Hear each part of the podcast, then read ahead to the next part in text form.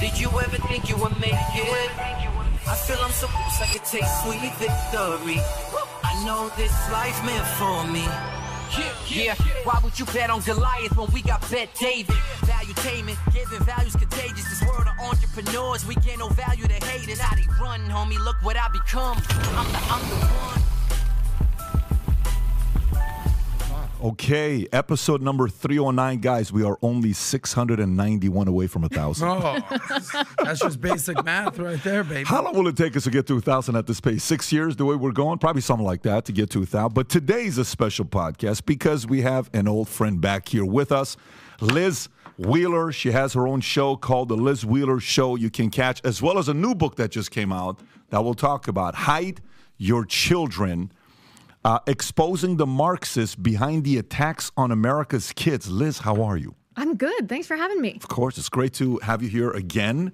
Uh, we got a lot of things to talk about, specifically with kids. We'll get into that as well, and a lot of other issues.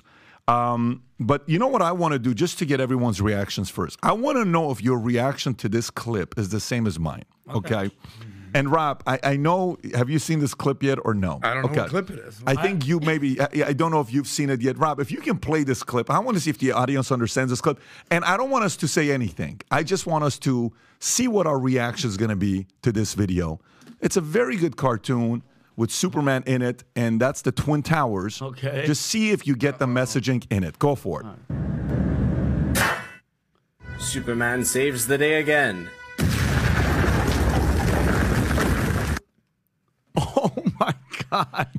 Oh, I, I what do you mean? I have the message. I know Wait, it right now. Did you get? Did you get it, or Yeah. did you get There it? There was already explosives in the building. How did That it was fall going down? down? By the way, this is the thing about cart, cart comedy. It says and so like much they, in one thing. They're able to say things, and then we get to say, "What do they mean by this?" Oh my God, yeah. So Superman couldn't save the day. Wow. I saw this video the other. I said, "Listen, I'm gonna, I'm gonna be wanting to share with the audience to see what reaction they're Five gonna get. five seconds, and Yeah. it just said it's- it just go ahead and think about what Ma- they're saying. Maybe the message is even Superman can't save the day You- today. Oh wow! We Good need a book. You know, it's like Lance Armstrong. It's not about the bike. We could have a new 9/11 book. It's not about the planes. Yeah, oh, It's not about yeah. Deep. It gets yeah. deep. Well, that's a that's a interesting joke right there. But okay, all right. So we got a lot of topics to discuss today. One, there's a lot of flooding going on. I'm trying to find out this flooding that's going on all over the world. Is God pissed off at us? Is Mother Nature upset? Is it climate change? Or is somebody playing with something? The people of power, are they using something to create all this stuff? We'll talk about that. Two, LeBron James's wife and two associates named in a federal PED investigation. Some are claiming this is a similar story to uh, what happened with Peyton in the back. Maybe this is a way where she's getting the PEDs and he's been on growth hormone. There's some stories out there saying he could be the next Lance Armstrong. Who knows? We'll talk about that. Next, uh, Liz Wheeler had some choice words about Tristan Tate, and, and we have to talk about that on the today's podcast, and we got to get to the bottom of it because it, it was it was uh, uh, some say uncalled for, but some support what she had to say, and that's a friendly debate. We'll have that conversation today. So next, uh, uh, Representative Gaetz, okay, not Bill Gates, but Matt Gaetz, says he'll try to remove Speaker Kevin McCarthy from his post this week. It wasn't good. It was very ugly. It'll be interesting to see what happens there. Uh, the world's favorite person, uh, some would say the most annoying person in the world, Meghan Markle, almost made a run for Senate. There was some talks about her wanting. Can you see her being in office With Oprah, too, That would, right? Yeah, They with Oprah. Oprah. That would be AOC 2.0. If Oh. we had there, there'd be two of them. Okay, Yeah. if that was to take place. Unbelievable. Governor Newsom did a couple things this week that uh, got people in California wondering whether he's leaning to the left or center or right or what's he up to. But he appointed a new Senate seat. Ron DeSantis tells Bill Maher he can beat Donald Trump. RFK thinking about running as an independent. Ford warns UAW strike could end up resulting in 500,000 supplier employee layoffs. Uh, Governor Newsom uh, uh, signs a fast food worker bill that the minimum wage for them goes to twenty dollars. That means a sixteen-year-old kid working at McDonald's making twenty bucks an hour. 40 grand a year. Forty grand. I was paid. I was paid three seventy five an hour at Burger King, maybe four twenty five an hour. I got a fifty cent raise from Haagen Dazs. They're gonna take you to twenty bucks. I'd love to go back to the future. Oh yeah. I said, can I like, I- you know what I'm saying? Yeah. So that would be. And Bob's big But boy I can't get my money back. Coleslaw. Yeah, Taylor Swift. Uh, uh, obviously, her career's changed ever she's ever since she started dating uh, this Travis Kelce guy. He changed her life ever since they dated. You know, now, now It- it people was all him. now people know who she is. now they know who she is because her career was on the on the like on the The decline. embarrassing. And uh, we'll talk about her dominance in NFL. And we got a couple other stories. What happened with Jamal Brown? Uh, the uh, you know the bizarre response. Uh, John Bowman, Jamal Bowman, who, who he pulled. What did he pull the fire alarm? Right, Which he thought opens doors. right. Which by the A- way, everybody. former school principal. Exactly. how Uh, school alarm. principal. yeah. Wait, 'cause wait, that that no that's and that's a fact. But that's such He a great- tripped. He was bracing himself. yeah. You know what yeah. he could say? He could say something like, "Look, uh, what do you what do you expect from me? I've been hanging around teenagers my entire life. You dumb Mm-hmm. That's thing. what we do. It's Yeah, their exactly. fault. Yeah. It's not my fault. I pranked y'all. That would Yeah. be the better way. And then we got a couple other stories about Haley. Nikki Haley will cover that. She got a special gift this week. Uh, big food, big pharma companies bet on snacking just as weight loss drugs boom. Uh, finance experts warn of bloody Sunday for Americans, and 60% of Americans are living still paycheck to paycheck as inflation hits workers' wages. I want to start off with the first video and start off with you, Liz, because I think it's appropriate with the book that, that you just wrote. So, you know, a lot of people around the world and some people in the West are trying to get the Western ideas, not the Western conservative ideas, but the Western liberal ideas to people around the world. And they tried to do a LGBTQ strike in Lebanon. I don't know if you saw the results, what happened there. This is what took place when they did a LGBTQ rally protesting in Lebanon. If we can just play this clip.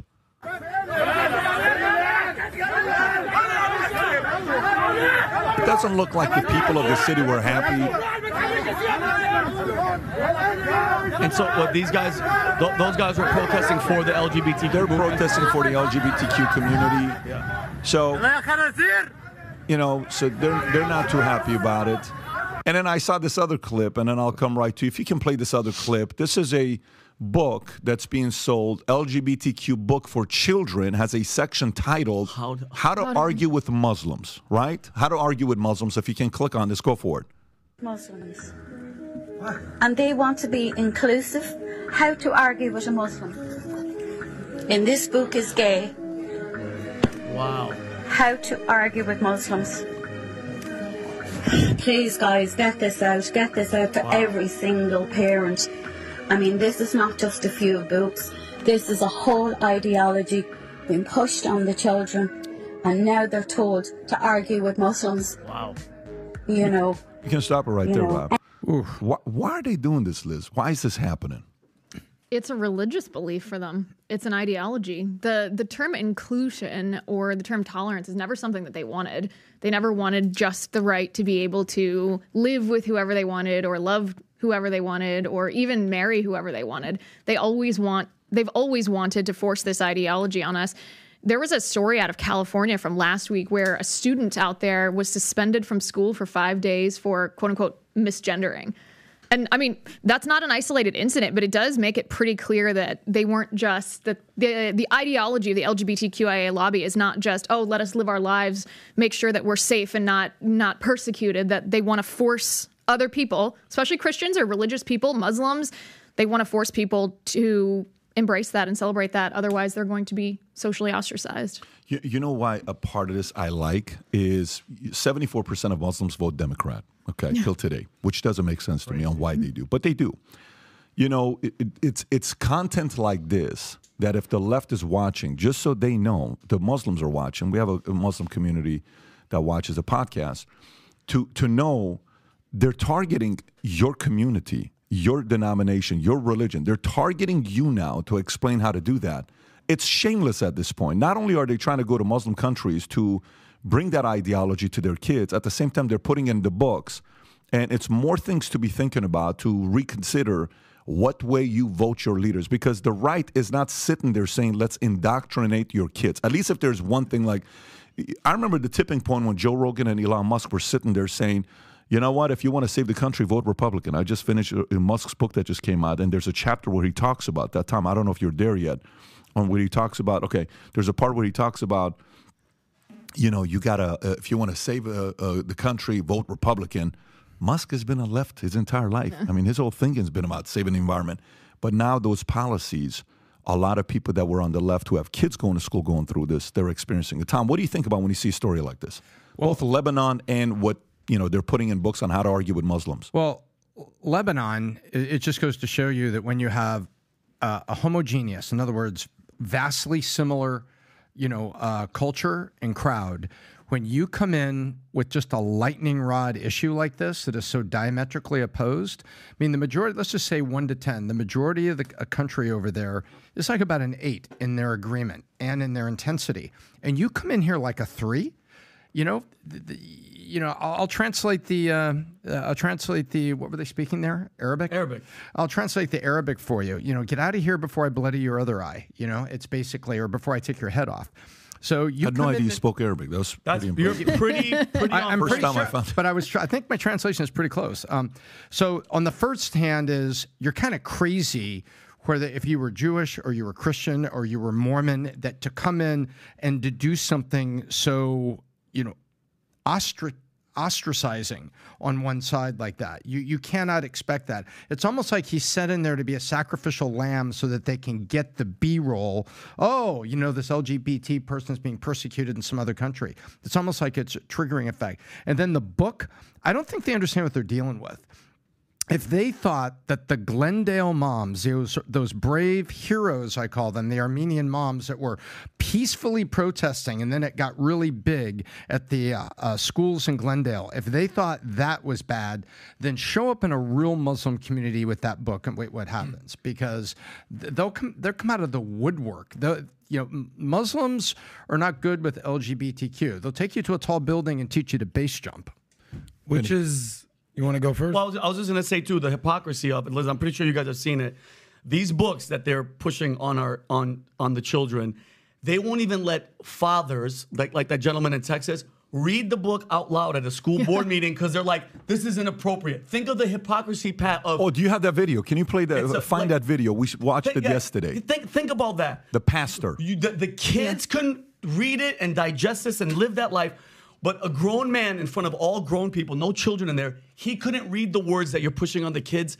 And and like it's supposed like I don't understand the ideology around like how how that's normal. The kids could read it and, and digest it, but we can't hear it out loud in public. That's he's at a school board meeting saying, "Are we sure about this? Let me read it. Yeah, are we one, sure?" One of the books was called Flamer, and the other one was called Who Wants My Hot Wiener. It's like, when are we gonna stop Pretending? Is it really called Who Wants My like, Hot? Yeah, one hundred Yeah. percent. I'm not joking, Pat. The book is called Who Wants My Hot Wiener? I'm I'm looking at it right now. What Vinny, part of that book? book is like appropriate? I'm not. Hold on. I'm telling you right now. My uh, which your character asks. Oh, I'm sorry. Who wants my wiener? It's in the book Flamer.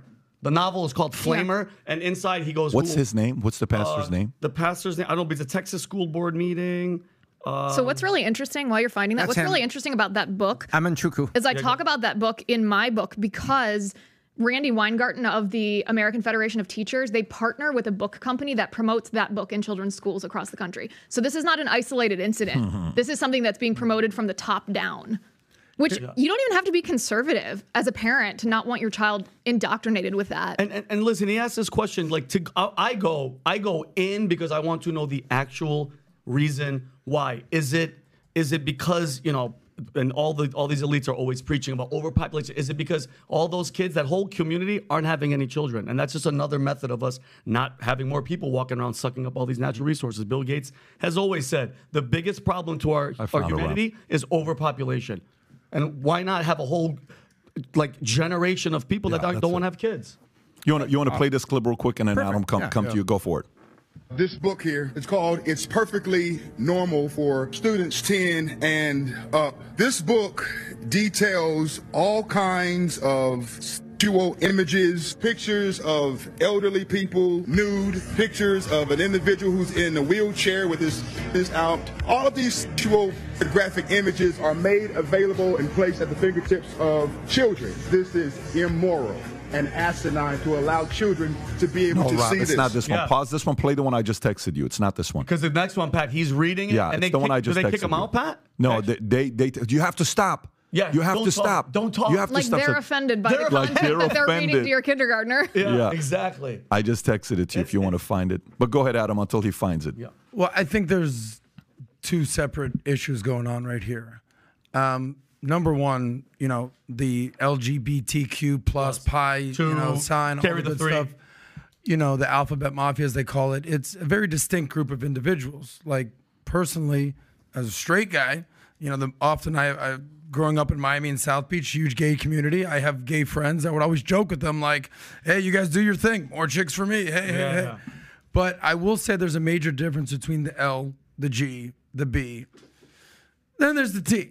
Yeah. So um, the someone's sexual orientation, gay, straight, in America, I I don't think that's any of our business. Now, when they start getting involved in the kids, or when you're starting to get into hormone blockers or uh, pre-puberty blockers, and the T specifically, that's the biggest question. I think we've made major inroads to accepting gays in America, and the the the problem that I see in this Lebanese video is that they're condoning violence, which is basically hate crimes against someone different from you. And Tom made up a good point. All right, where do you draw the line? All right, so you're Jewish. All right, we know what's happened to them. Christians, we know what's happened to them in the Middle East. Uh, where does the line stop? You know, the famous poem, first they came for the gypsies. I wasn't a gypsy, so I didn't say anything. Then they came for the Jews. I didn't say anything. Then they came for the Ukrainians. Oh, yeah, right, right. And then they came for me. The silent and no, citizen. No one was there to say anything. So, as much as I'm like, hey, I understand the agenda that's going on here, specifically in the T community. What is a man? What is a woman? Well, it's been pretty freaking clear forever, but that's being different. But gay people have been around forever, lesbians have been around forever. So it's a little disconcerting to see what's going on specifically in Lebanon. Final point. You know, I, I, it's kind of like the Lebanese versus the lesbians. We all know that the Middle East, I think Lebanon is the angriest country in the world. Yep. Literally. Turkey's number two. And then Armenia is number number three. three. Shout out to the Middle East. But th- going deeper in Lebanon, like if you want to go, you know, the C word, conspir, you know, that whole word, that there's a bigger issue at play here um, because just like, you know, I don't, you know, America gets criticized for having regime change or trying to topple regimes or indoctrinate our values into the Eastern world. We're not doing that in Lebanon. They're doing their thing. They, they, they, you know, they're called the, the Paris of the Middle East, but they do have a major faction in their country that is run by extremists, which is known as Hezbollah. So the the culture wars that's happening there, some say that there's a major, they've been trying to elect a president for a year. There's political headwinds going on. There's economic major crisis going on.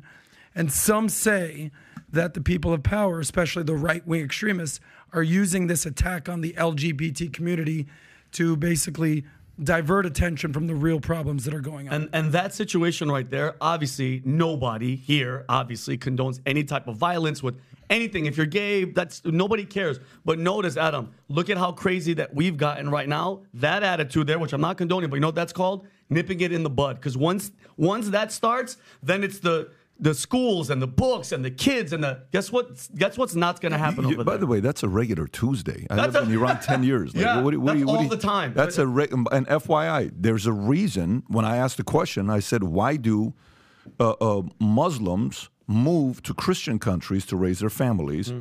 But Christians don't move to Muslim countries to raise their families. That's a question that we had on the debate here. Very valid question, and that's one of the reasons. Okay. Mm-hmm. Well, because- But, but I will tell you one of the parts that you don't have to worry about where they stand. They don't compromise what they stand for. They're straight up. This is us. Yep. You don't like it. You can you can take me to jail. You can do this. You can do that. I'm not I'm not sitting for some like this. I want you to watch this video. Play this clip real quick. Play this clip real quick, because this is the one. It's called It's Perfectly Normal. I'll read some of this for you. It says, after Ah, a it's bit, the a music, person's right? it becomes moist and slippery, and the clitoris becomes hard. After a bit, a person's becomes erect, stiff, and larger. Pastor. Sometimes a bit of clear Pastor. fluid that may contain Pastor. sperm comes out of the tip of the penis and makes Pastor. it wet. Can we, sir? I'm sorry. I, Was it something I said? If you don't want to hear it in a school board meeting, why should children be able to check it out of the school a- system? But you don't want me to powerful- read it. Why? Does it bother you? Yes or no? You can't answer that question. You want to know why? Because politically speaking, you can't say that it's wrong. And you don't want me to read the filth because it exposes the truth. How dare you tell me to stop reading it? If you don't want to hear it, why should the children have to see it? Pastor, your time is, is Yeah, time is up. Thank you. Oh man, I love that guy. Oh. Thank you, Jesus! Th- this is why Liz bu- Liz's book is so important because it is all about the kids. Yeah. Right? Like my biggest thing with the alphabet mafia, specifically the T stuff, is two things. It's stay away from the kids and stop grown ass men being in women's sports. I don't think that's too hard to ask. You you have a child. I right? do. And I know that's a major concern of yours. But once someone's 18, they can make their own decisions. I mean, to a certain extent, I would probably argue that that's medical malpractice since it's not treating. You can identify however you want. You can't force other people I'm not to. but saying let- I want to comment saying- on the Lebanon video. I want to comment on the Lebanon video for a second because there's a reason that that's going viral in the United States on social media. It's because that doesn't often happen here in the United States as the LGBTQIA lobby. And I understand your argument separating the two, but for all intents and purposes, gay people and lesbians and bisexual people have not d- disconnected themselves from this lobby. You can argue that the transgender lobby has latched on to what they have accomplished, but they haven't they haven't severed that and said, "Hey, we're going to be separate." Except for the uh, what are they called? TERFs, the trans exclusionary radical feminists. Yeah. Who are Never like, even heard that Who are like the lesbians that are like, wait a second, wait a second, all of our women's rights are erased if there's transgender stuff. But the reason that video from Lebanon went viral here in the United States is because that's actually very uncommon. And the other side, the LGBTQIA lobby, wants us to think of any criticism or any any parental objection to the graphic stuff being taught to our children, they want us to think that that leads immediately to violence. But let me tell you about one of the things that I had to read in the course of researching this book. This was the most disturbing thing I ever read. And we all work in the news, we read disturbing things all the time. I read the founding document of queer theory, which is just like we learned a couple years ago that when black children are told they're oppressed and white children are told they're racist, we realized, oh, that's the principles of critical race theory, right? We saw what was being taught before we recognized what its origin was. Well, the same with the transgender ideology, this stuff about gender being a spectrum, being disconnected from biological sex, that you are what you identify.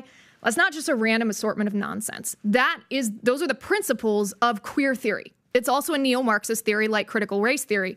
So when I'm writing about this, I thought, well, I should read the founding document. I should read the source documents to see what they believe, what they want to happen, what they want to teach children, what their goal is with this theory, because this has become so prevalent in the last really eight years since 2015.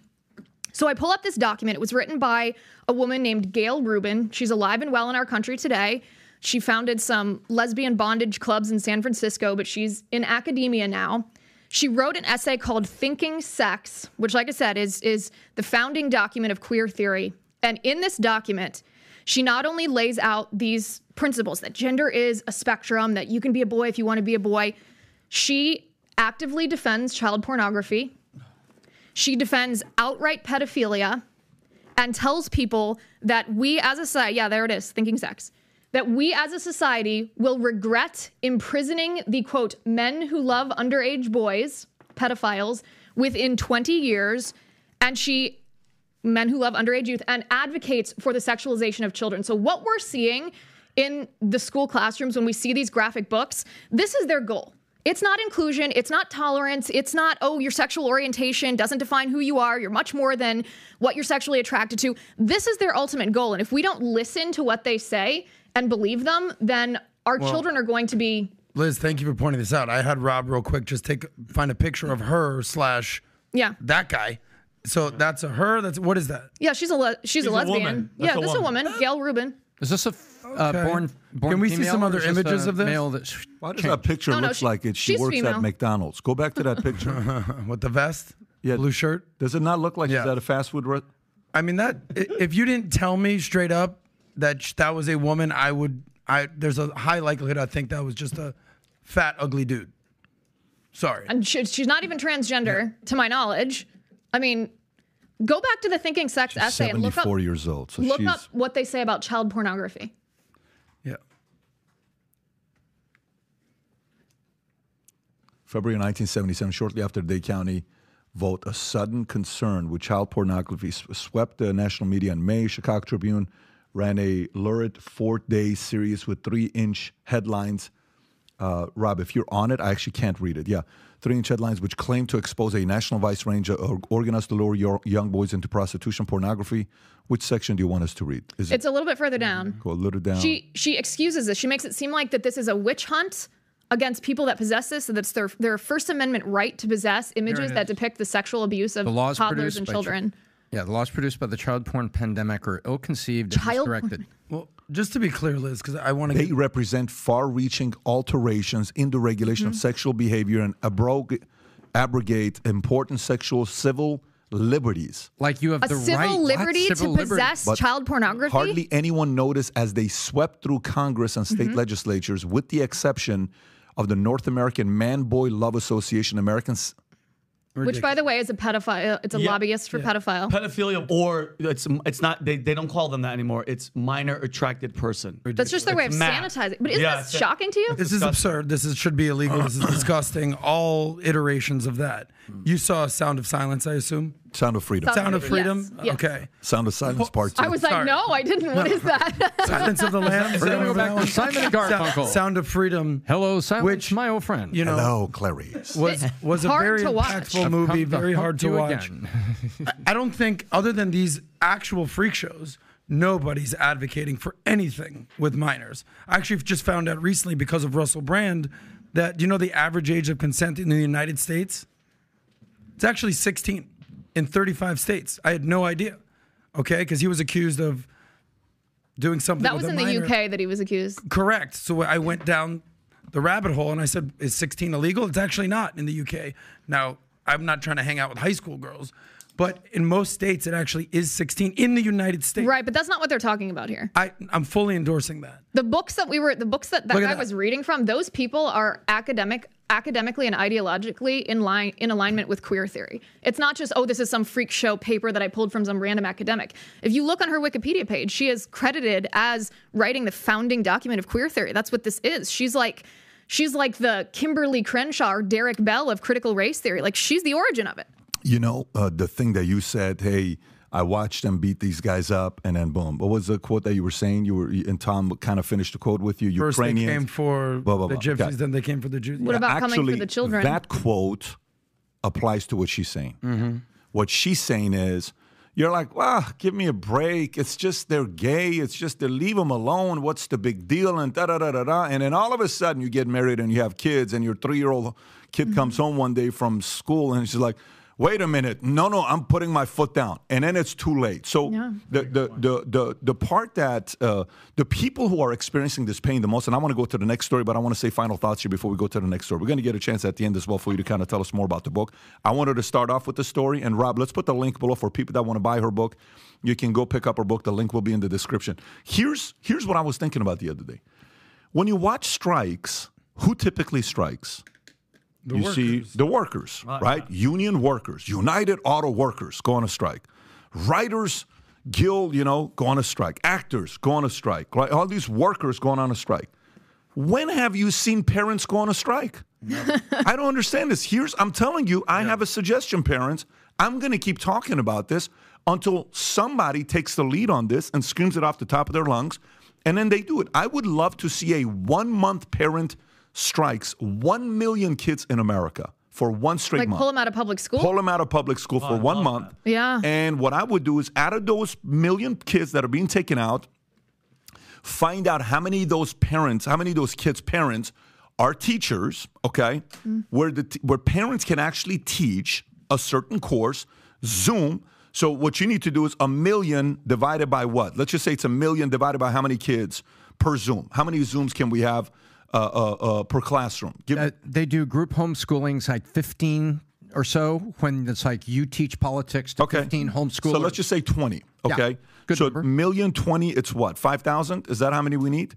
Is Mm-hmm. it 5,000 or 50,000 on uh, we need 50,000, right? So if you got 20, you got 50,000 parents, 20 to 1. If you got 50,000 parents that say, "I'll teach a class for 1 month," no problem. Why don't we do that? Okay, you take 1 month of your salary, say 4 grand a month, 6 grand a month, 5 grand a month, no problem. We'll fund it. You go take one month off. Parents, if you're that upset about this, why don't you take a one month strike? Okay, flip it on everybody else. It's constantly the workers going on a strike. How about for once customers going on a strike? Mm-hmm. And here the customer is who? The parent. Yep. Parents taking their kids to school is a customer. Okay, parents, why don't we go on a one month strike? In a sense, we're doing. A lot of parents have been doing that. I mean, the number of homeschoolers in the last three years have like tripled. There's Yeah, like that's five not- million not- homeschooling schoolers compared to. But he's talking about you're talking about like a month movement, No. like a like a, a child pride Yeah. month, What- where but- everybody we shut it down. But but what what the homeschoolers are doing is they're making a choice to protect their families. They're not they're not doing a rally cry for others to join a strike type of a thing. To do a strike, it's got to be a unified group coming together saying, guys, for the month of November, we're taking one month, we're taking our kids out of school for one month, okay? And come join our homeschooling, come do something like this. One month, let's get out, let's show America how united we are, and then let's bring the governors of those states to a place, a hearing. No, you have to listen to what's in the book. No, you have to hear what's going on. No, you we are not putting them back in school until you change it. No problem. Hey, you know what you did, government? Here's the biggest mistake the government did. And by the way, let me tell you why I believe this is possible. Do you remember when uh, uh, uh, companies like Twitter came out and they said, "Well, you know, at Twitter we have made a decision. You can work from home for the rest of your life." At Yeah. And all of a sudden, shit, that's a t- guy's terrible idea. I just say that. you should have never said that. Please come back. Well, you said I we meant can work four from- days a week. So, so what happened was what COVID did. The best thing COVID did. COVID taught parents we can actually homeschool. yeah. COVID was actually terrible for public schools to realize, holy shit, if these parents realize they don't need us, we're going to be in deep trouble. Well, guess what, parents? You don't. Why don't we do a 1 million kid strike, okay? 1 million kid strike for 30 days and then let them feel the pain. Then they have to adjust. Schools are going to be like, wait a minute, where the hell are these kids? We can't be doing something like, like we're not hitting our numbers, we're not doing this, we're not doing that. And by the way, well, you know, what if it hurts their GPA? What if it hurts this? What if it hurts that? At this point of the game, quite frankly, as if going to college was the same value it was 30 years ago. The same Yeah. te- thing they were teaching 30 years ago is the same thing they're teaching today. If you ain't doing STEM anyways, why do you care about it? Let's really disrupt the educational system. Unless if your kids are not going to become a doctor, a lawyer, a engineer, this, this, that, forget about it. Let's do this. Let's get them to realize you're in charge, the people, and let's get some movement going. If you really want to save it, you have to get your hands dirty because think about it. If you can't read the book out loud at a school board meeting, Yeah. or you can't go to a school here. board meeting without the FBI labeling you a domestic terrorist, I'm, I, I'm, I say this all the time. It's time to fight fire with fire. We got to get dirty. Get dirty. Here's the thing we have to have an objective, though, if we do this. It can't just be a protest. There has to be a concrete change that we're able to articulate that we want to happen in the schools, or else it'll just very quickly fall back. And let me tell you this this was so interesting. So, public schooling in our country wasn't even mandatory until 1852, which isn't that long ago. And the reason it became mandatory, Massachusetts was the first state to make it mandatory, and it became mandatory because there was an influx of immigrants to our country at the time, particularly Catholic immigrants, and the Protestant politicians in charge of Massachusetts wanted to indoctrinate these immigrant children in American values so they'd be loyal to America first rather than the country of their birth. And they wanted to indoctrinate them in Protestant values because of the centuries long battle between Protestants and Catholics. And I was researching this as part of my book, and I realized, well, our education system actually is intended to be an indoctrination center. We think of indoctrination negatively just because of what the left is indoctrinating, but it's actually a very like nebulous, morally morally neutral concept. It depends on what's being indoctrinated. But sometime between when it became compulsory and now Republicans lost sight of that and started treating it as this neutral institution where we just treat, teach reading, writing, and arithmetic. I would argue that when you have children under your care for eight hours a day, there's no way that you can just interact in a value neutral way. You are going to be imparting some kind of values. And if we are going to do something like a million parent or a million child strike, we have to call for fundamental changes to the education system, which means taking it back to teaching American values and Judeo Christian morals. Otherwise, if our values aren't predominant in this institution, the Democrats' values are Well, going Liz, to be. we wouldn't tell people to take a strike for the hell of it. Obviously, there would be an agenda behind doing something like that. But what I'm saying is, for us to realize what things we have in common right now, one is our conservative values that have disappeared. Okay, we've taken, we're afraid of prayer for whatever reason, but we're not afraid of LGBTQ stuff being taught in school. Very confusing for me. And when it comes down to certain things that's being taught right now, if we can unify around three things, someone needs to take the lead, make a website, write down five things we're demanding and asking to change, go on a one month strike, get people to volunteer. Let's pick the dates on when it's going to happen, let people feel the pain. If we are supporting unions going on strike and destroying businesses, great. Why don't we do the same thing to you? The biggest union in America is Teachers Union. The biggest union in America's teachers union. Let's let them feel the pain a little bit. Hey guys, you keep trying to bully all of our kids. Hey, let, let us kind of give you a little bit of a taste of your medicine. And we've never done this before. Love it. I think I think the parents showed during COVID you can actually pull this off. Let's go to the next story. Okay. All these flooding that's going on, okay? We're seeing it all over the world. New York, terrible situation, right? You got Libya, I'll read a couple of these stories here. Climate change and NYC historic rain buckles cities infrastructure. Again, this is an NBC story talking about uh, severe storm with over seven inches of rain in less than 24 hours wreaks havoc in New York City. Rob, if you can find a video without audio to just play it, uh, inundating streets and crippling transportation system, highlighting the city's vulnerability to climate change driven extreme weather. Look Okay, at that, that. part is very Whoa. That is that's like, New York. Yeah. People were walking in that. Yeah, I mean, it just doesn't ma- make Look any at that car. Yeah, that doesn't, doesn't make, make sense. any sense. And then, by the way, another one here in Las Vegas. After historic flooding, what's next for recreation of Mount Charleston? Okay, in August 21st, a historic flood caused tropical storm Hillary devastated Mount Charleston, Nevada. Can you go to that one right there? If you can find a video on Mount Charl- Charleston, uh, Best name Nevada for hurricane, by flood. way. Best hurricane Yeah. name. With eight inches of rainfall in 48 hours, damaging homes, buildings, and infrastructure, although no injuries reported. Then, this is Nevada, by the way, which makes no sense. Yeah. And then you have Libya, which is the most tragic one. Libya flooding, that's up to 11,000, tops 11,000 as thousands reported missing. Hmm. the death toll for the catastrophic floods in eastern Libya has climbed to 11,000, with nearly 4,000 bodies recovered and identified, and more than 9,000 people still missing, as reported by the Libyan Red Crescent and the World Health Organization. Dr. Ahmed Zouiten of WHO, World Health Organization, called it disaster of epic proportions, while Ahmed Al Hadid of the Red Crescent noted that bodies were washing up on the beaches as far as 150 kilometers away. And FYI, there's flooding going on in a bunch of different places that we can show as well. It's eight different big floods going on around the world at the same time. Mm-hmm. So, what's the reasoning behind it? Is it one, it's God is upset, and you know he is upset with what we're doing with his kids. He's upset with what we're doing, what's been given to us. Is it Mother Nature? Is it climate change, or the fact that it's all happening at the same time? A you know an agenda that's taking place. I asked this question on Monday morning with my C-suite executives just to spark conversation.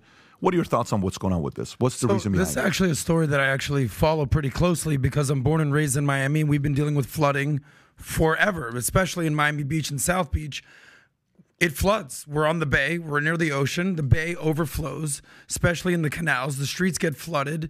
What we've done in Miami is we've risen, raised the streets. Like literally, they they they bring the street up uh, five feet. So if you look at the cities that are the most vulnerable to flooding, here's uh, Insurify because I trust insurance companies because they actually have to pay out, just kind of like how Vegas has to pay out when there's odds. Miami on a score of one through 100, 100. Wow. Number one city in America. And there's three states that are basically affected by flooding um, in the United States. There's Miami, Miami, Florida. There's Hialeah there. There's Hollywood, Florida, which is 10 minutes south of us where we did the vault. And um, I believe Tampa's on this list. Then you have New York, Brooklyn, uh, New Jersey City, all basically outer boroughs of New York City. And then you have cer- certain cities in Texas. So in the United States, the cities that should be the most focused on this, I assume, are, right? Miami's taking action. I have no clue what New York is doing. I don't know what Eric Adams is doing. Certainly don't, don't know what Bill de Blasio was doing. I know that Bloomberg was doing all right. And obviously, your people down in Texas are doing their thing.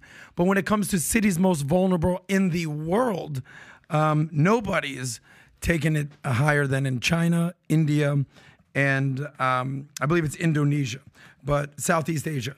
So the the the the the hemispheres or the parts of the world that should be the most attentive to this are North America and Asia, specifically Southeast Asia. But if you want to go Tom Ellsworth and get some stats here, um, the temperatures have risen by an average of 0.14 Fahrenheit per decade since 1880. Why 1880? Because that's post-industrial revolution, right? Which was late 1700s, American Revolution, to basically almost the Civil War, where basically machines took over handwork, persons versus machines. So this is what concerns Gen Z, which I understand, especially if this is all they hear. So since the Industrial Revolution, temperatures have risen two percent degrees Fahrenheit hotter. Okay, that's overall.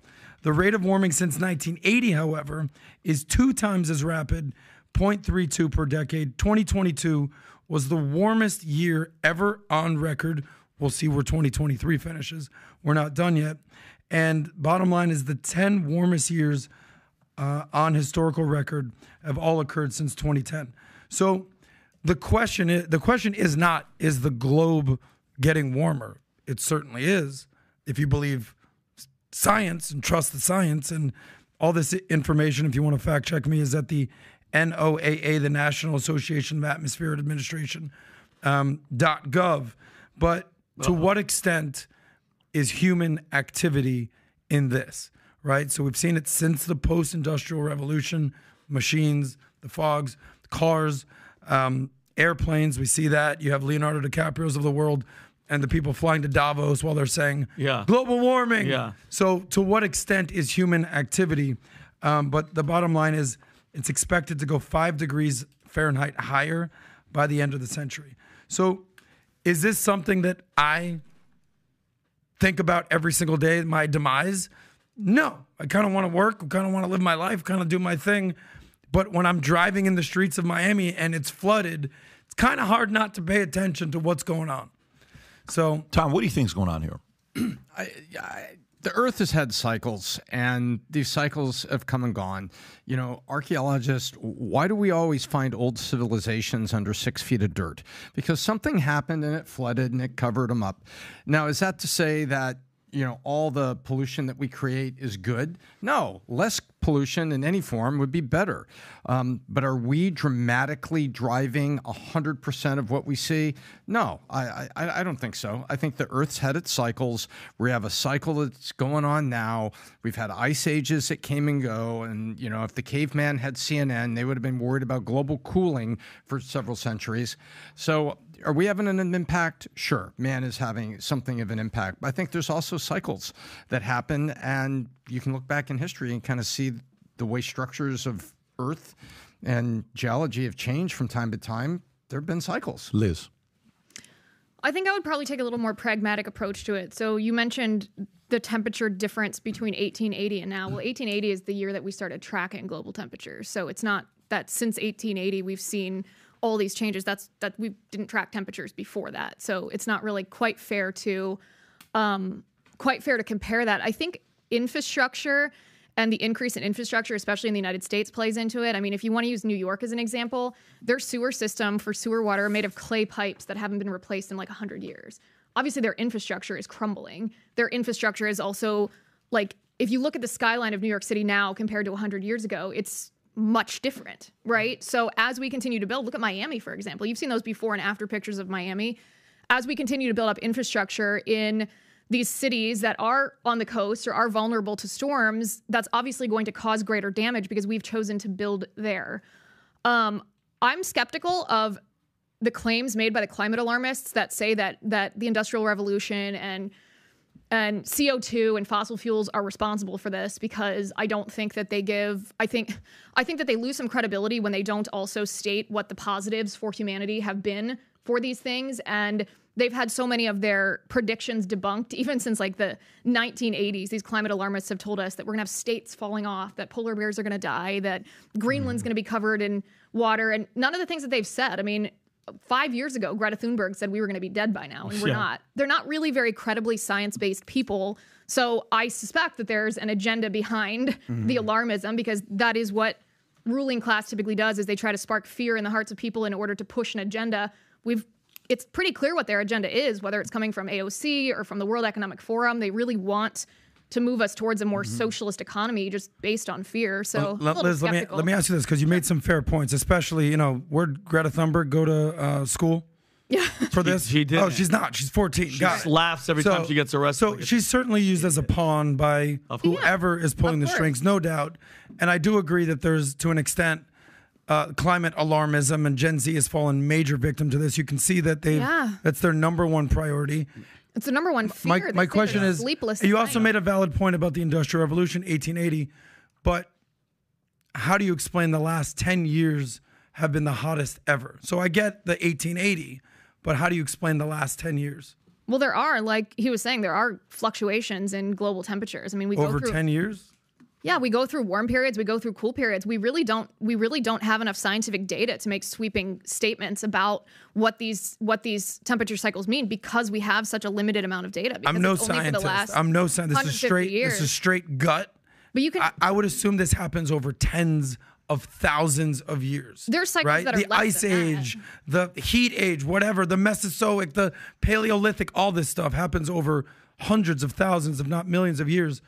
But ten years seems seems pretty extreme to me. Maybe, maybe to go up that much. Like Maybe- I would like an explanation for maybe that. 10 years because I mean, if you feel if you want to get biblical and stuff, it feels like the devil is running the show right now. Maybe that's maybe that's what it is. If you think about it, Adam, if you think about it, you don't well, think there are microcycles in addition to the macrocycles that there can be small fluctuations? I'm just saying, ten years is is is I- I quite just- the microcycle over ten thousand. I just look at the data oh, oh, oh, oh from from Even the UN's Intergovernmental Panel on Climate Change, not exactly your conservative think tank over there, they released a report, I think it was from 2022, that said that debunked what a lot of these climate alarmists were saying about tornadoes and mm-hmm. hurricanes and floods and said no these these natural disasters aren't occurring with greater severity or more frequency. That's just a talking point. We we suffer greater damage because our infrastructure is built up so much mm-hmm. more and people stand to lose so much more. And maybe that's something we need to address when we're when we're building up in certain areas of the country or certain areas of the world but i'm just a little confused by the narrative that we hear from politicians or this fear mongering that is causing gen z to suffer. Mm-hmm. Like one in five gen zers suffers insomnia over fear of climate disaster. I'm confused about why we are telling Gen Z that we are going to die based on climate alarmism when even the most leftist organizations like NOAA, the hmm. National Oceanic and Atmospheric Association, or the UN are saying actually what these climate alarmists are claiming about natural disasters isn't true. But Liz, I, doesn't this come down to two things? It's number one, is there alarmism and activism and fake news going on about this issue?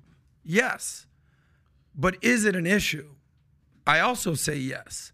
So it's not like it's right or wrong or it's a binary choice where it's do nothing, nothing to see here, don't do anything, versus stop everything you're doing. This is the number one issue. We're all going to die. There has to be some nuance here. Even Tom, who's the professional fact checker, said there's cycles, but you also said to some extent man made. To how much extent do you think? No, I said if you're going to argue with me about CO2, I'll say, okay, anytime we pollute lakes and air less, that's good. Yeah. Right? I But I'm agree not, with But. I'm not saying it's that it's correlated. And what's very, very interesting, uh, she brought up about NOAA. NOAA got caught with their pants down 11 years ago on modifying the data, number one. Kofi Annan got caught with his pants down saying, well, this is really about economic redistribution. That that the climate change argument at the UN level is about economic redistribution from the rich countries to the poor countries. So when I see those two things, you know, science for me kind of takes a shot, and I say, you know, you know, I, I you know what I see in the weather, I know what I see around, and we have greater. By the way, it is true that the natural disasters were not happening with increasing frequency, but our awareness of the natural disasters and instant news cycles and Twitter have made us wildly av- available. Fully Paul, agree with that. Paul McCartney, Paul McCartney went out and did, and you can go look this up, Rob, did the concert for Bangladesh because of these typhoons that would come in annually and basically create incredible suffering for these poor people, just masses of humanity, third world country with a lot of, lot of infrastructure. And by the way, you had people like me that were going to college going, I didn't even know about this. Why didn't we know about it? Mm-hmm. Why didn't we know about Farm Aid? Because in these time of media, it was brought more to our attention. And so now we go back and look at it and say, you know, some of these natural disasters have been happening just like that, natural disasters, and they're more prevalent in the front of your face now than they were previously. And so, and then you have NOAA and people caught with their pants down. That kind of that kind of takes credibility away from me. I'm like, oh, So we're going to use climate change as this bludgeon for economic redistribution. And, okay. and, and speaking of government and them having their, their way with it, you guys have all heard of weather modification, right? It's an act of intentionally manipulating or altering weather. The most common is called cloud seeding, which increases rain or snow, usually for the purpose of increasing the local water supply. Which, in my dude, if you, if you can control the weather, who knows what the hell they do? Because Pat, and then this says.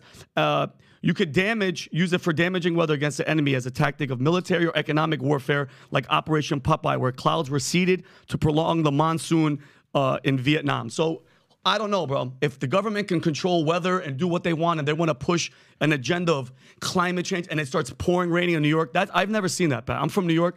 Never ever since I've been I've, I've seen it that that bad. And infrastructure, this this administration ran on infrastructure. It's la- how bad is it mm-hmm. lacking? Where the streets of New York, just on a on a on a downpour like that, shut down the whole city. I have a question for you, Adam. So one of the things that I think is interesting, and I like having these conversations with good faith people, even when we don't necessarily come at it from the same perspective. But one of the ways that I differentiate between science and ideology is whether there's demonstrable proof that substantiates a claim, right? Versus just presenting an unfalsifiable claim. Because an unfalsifiable claim, you could argue that a lot of faith is based on something that can't be proved. You can't necessarily scientifically prove that God exists, but the basis of science is that you can prove something over and over and over again. So, one of the things that I often notice with people talking about the human impact, and we'll even put the climate alarmists aside for a second, but people that talk about the human impact uh, on weather, like CO2 and what it's done to our climate, what is, how do you, how do you know? Like, what is your proof? Because you're making a pretty, what seems to me like an unfalsifiable claim. You're saying to me, well, our temperatures have increased by a fraction of a percent, and over here we also have flooding. Therefore, I'm going to assume that they are not only correlated, but directly correlated. What is the proof of that? There is none. You bring up a valid point, and uh, here's what you talk about arguing in good faith. Like in any negotiation or any conversation, let's start with what we agree upon, right? Do we want to live on Earth? Yes. Do we love our planet? Yes. Am I trying to move to Mars? No, despite my invitation from Elon Musk. Do we want the temperature to rise to a point where we can't survive? Hell no. So if, if, if we have some basis of agreement, because I think th- things get so politicized. You love the earth. I hate the earth. You hate the. It's like no, that's not what it is. I just want to know what the what the proof is because you'd think if it was if if human behavior, especially like fossil fuels and CO two, were a direct cause of even the increase in temperature that led to an increase in severity and frequency of storms, then you would see that data. And yet the data shows that there is not an increase in frequency and severity. So it seems to me that that undercuts the claim. And I'm just wondering what what substantiates that claim. Otherwise, it's just ideology, right? P- PBD is all about debates and discourse, conversation. The the the conversation you had a week ago with the Muslims and the Christians Yeah. was fantastic. I know you said you want to do more of those. What have you done, or what are your thoughts on having this type of debate? I know we've had climate people on, but have you had this debate? She's asking you a very good question, by the way, just so you know, and, and I, I think she's waiting for an answer. But but I will say this to you. Uh, what I'll say to you is, you know, we've always Rob and I will invite people to debate people from the other side who say no, it's not as catastrophic as you make it out to be. The people that are fully convinced climate change is real don't want to do the debate. Don't know why. The same experience I had during COVID. The people that said, why don't we look at other options for, you know, uh, uh, COVID? Why don't we question why there's certain challenges with the vaccine? The people that said, no, you got to take the vaccine no matter what, never wanted to debate the other people that were doing research. Again, I don't know why. What I've learned, the same reason why I brought up Newsom the other day. I said, look, I love the, I respect the fact that Newsom's willing to go and sit down with Hannity. And, you know, you got some people on the right that are not willing to go sit down with anybody else on the left, or Obama never came and sat down with anybody on the right. I respect anybody that's willing to do the debate. You got to respect that. But on the climate change side, this this side doesn't like to debate with the other side. I don't know why. Anyways, let's move on to the next topic. I'd like to go through six more topics here. We only have an hour left. Okay. So next, uh, LeBron James' wife and two associates named in federal PED investigation uh, story that just recently came out, and it's got a lot of people saying, "Is LeBron doing GH, his young growth hormone? Is this the Lance Armstrong story that's about to come out, and they're going to strip him of all these different accolades that he has. So let's read it. LeBron James' close associate, Ernest Mims, business manager, and David Alexander, trainer, have been named an unredacted federal document related to the biogenesis scandal. However, there is no accusation or evidence of LeBron James using performance enhancement drugs in the reports. The biogenesis scandal previously implicated Major League uh, Baseball players like Ryan Braun and Nelson Cruz, leading to suspensions for 21 players. Ernest Mims was cited for buying controlled substances for personal use, while David Alexander was listed as a Miami based personal trainer for LeBron James's wife. LeBron James and other athletes were not directly named in the case, and James's representative stated that he had no prior knowledge of his name being referenced in biogenesis investigation. Now, Rob, can you pull up a picture with LeBron James?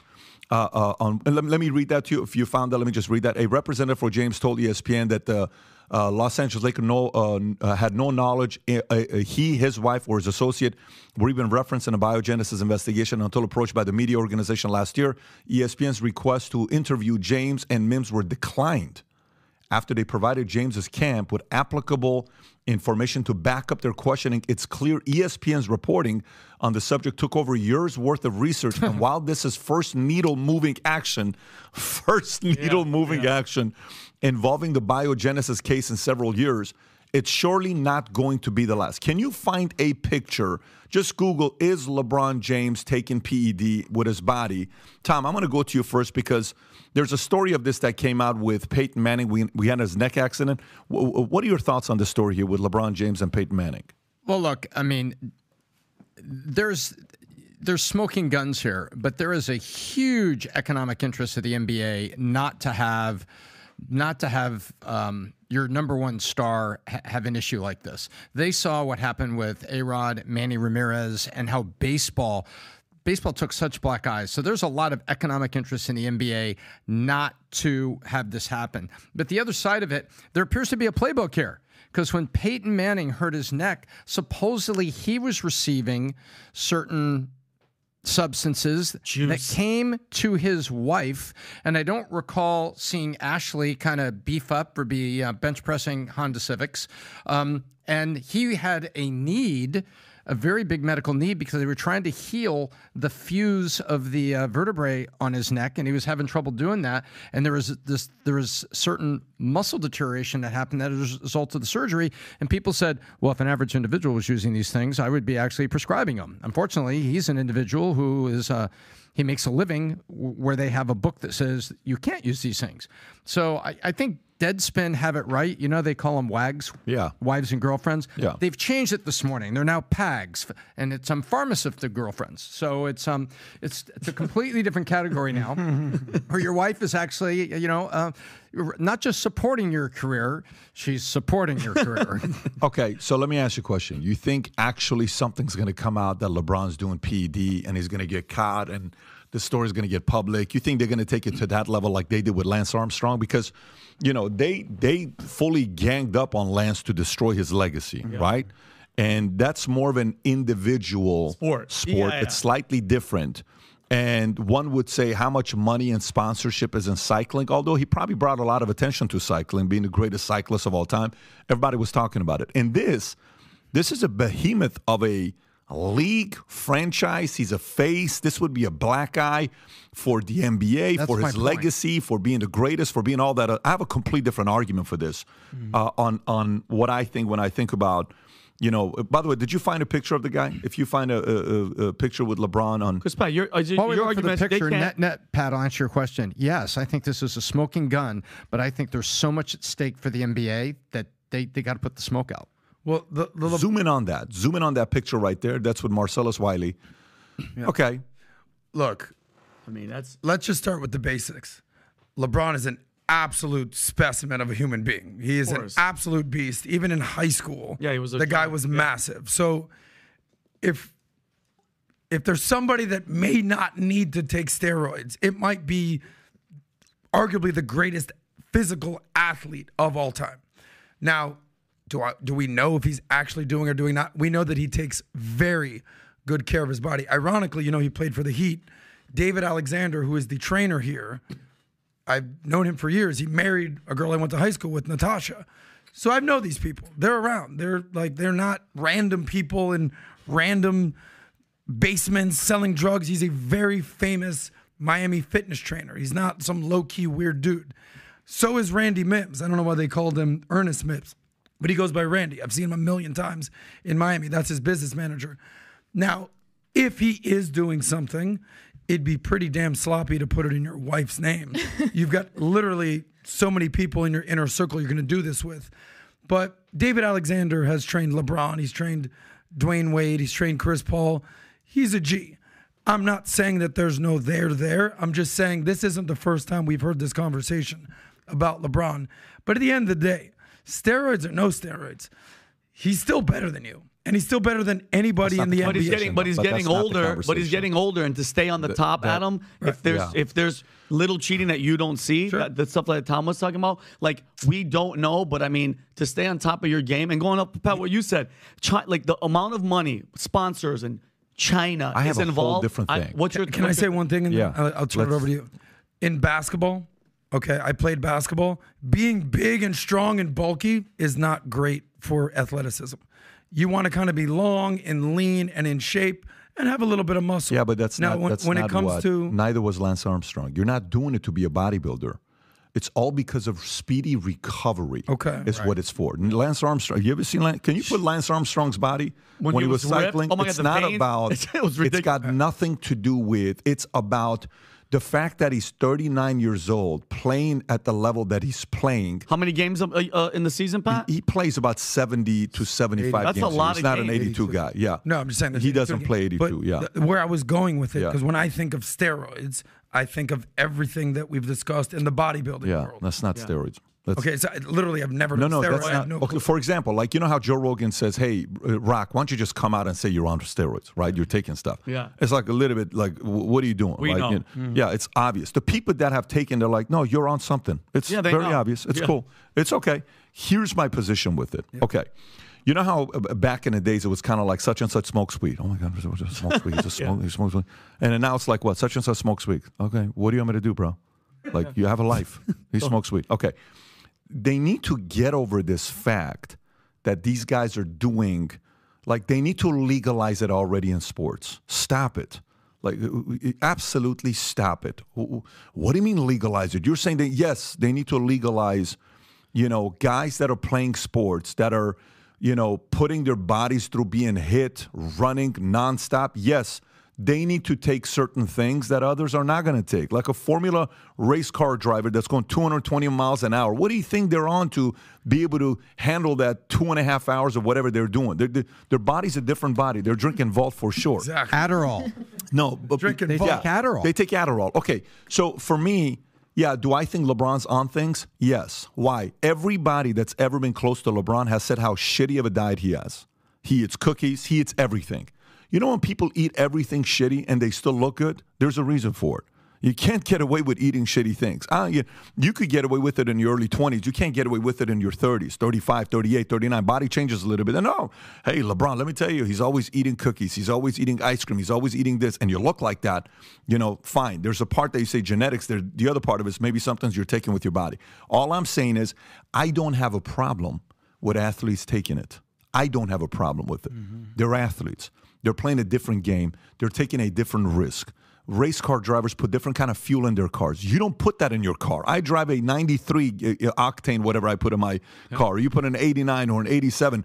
Oh my God! Did you know Formula One? What kind of octane do they use in, in, in F1 or NASCAR? They're Tom? exotic. They're like 115. Oh my God, they're cheating. They have to put 115 octane in those cars. They're perf- they're they're risking their lives driving. You're worried about this guy putting steroids on his body. You should be worried about other things. Most of these guys, after they're done playing, you see how they walk when they're 60 years old. You know they, they, walk in a certain way with oh, their legs and their knees. Trust me, they're going to be having a lot of issues later on. So I don't have a problem it being across the board that you're doing it, just like they're trying to make, you know, weed legal in certain things, I, I don't see it being an issue. But if it does come out today and you're using it while it's illegal, guess what?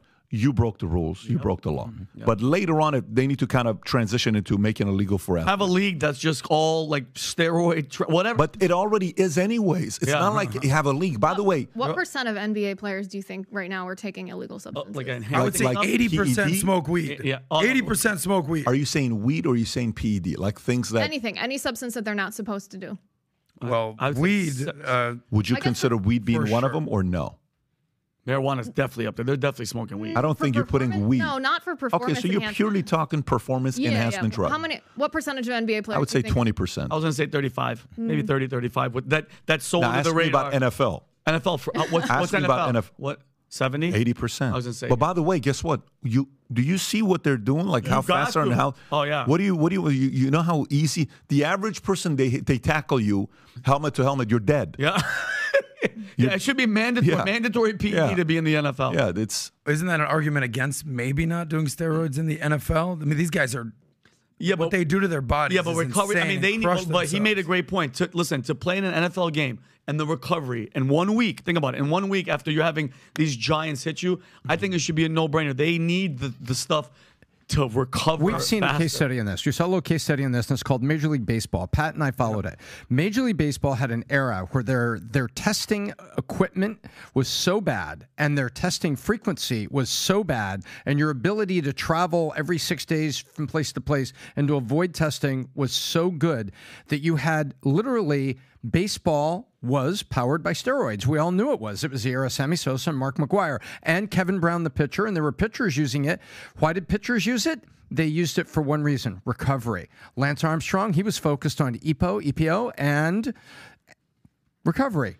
EPO, oxygen transport. every other That's what cyclist was using it, 100%. They but were they all weren't using big it. enough mm-hmm. that you know they. Correct. Even with the same thing that he was using, they couldn't beat him. Yeah. But he lost his legacy with the whole thing. But every, was every time people see him right now, they no longer say You're the live- steroid guy. Correct. Remember Yeah. the Live Strong, the, Yeah, the no. yellow wristband? He's a Well, that was- juicer. I, I understand what happened your with base- point that if it's so prevalent, make it legal. I don't know whether I agree with that or not. You guys probably have more opinions on sports than I do, but I don't think that the viewership of these professional leagues would accept it as easily, obviously, as the players and trainers. Because one of the fun parts of watching sports is watching human beings who are mm-hmm. so much better than we are playing this athletic competition and it just feels like cheating. It feels like, "Oh, are you actually doing that or are you only doing that because you have access to certain types of drugs that make you do it?" You bring up a great I point. don't, I don't know if It- people. I don't know if people would accept that because think about how disappointed and devastated. It wasn't just a media hit job against Lance Armstrong. People were Mm-hmm. kind of disappointed because when you are a fan of sports, these players are your idols. You're like, if only you could live up to this. Kids want to be them, and then it's like, well, are you even real? It becomes like, Mm-hmm. You bring up a great point because it's all optics. Like, for instance, I was like, oh, it makes you bigger and stronger and you're a musclehead, steroids. It's like, no, it's actually somewhat used for recovery. Oh, I, I genuinely didn't know that because I'm not actively playing any major sports. So if the, because the, the, if I don't know that, think about the common fan. They're just like, he's on steroids. Oh my God, it's illegal. It's like, no, it's actually, I sprained my ankle and I want to recover sooner. So there's, there's a, there's a part to what you're saying that is so valid because what is the what is the fan going to think? How's this going to taint it? Use the baseball analogy. We all remember what happened with Sammy Sosa, Mark McGwire.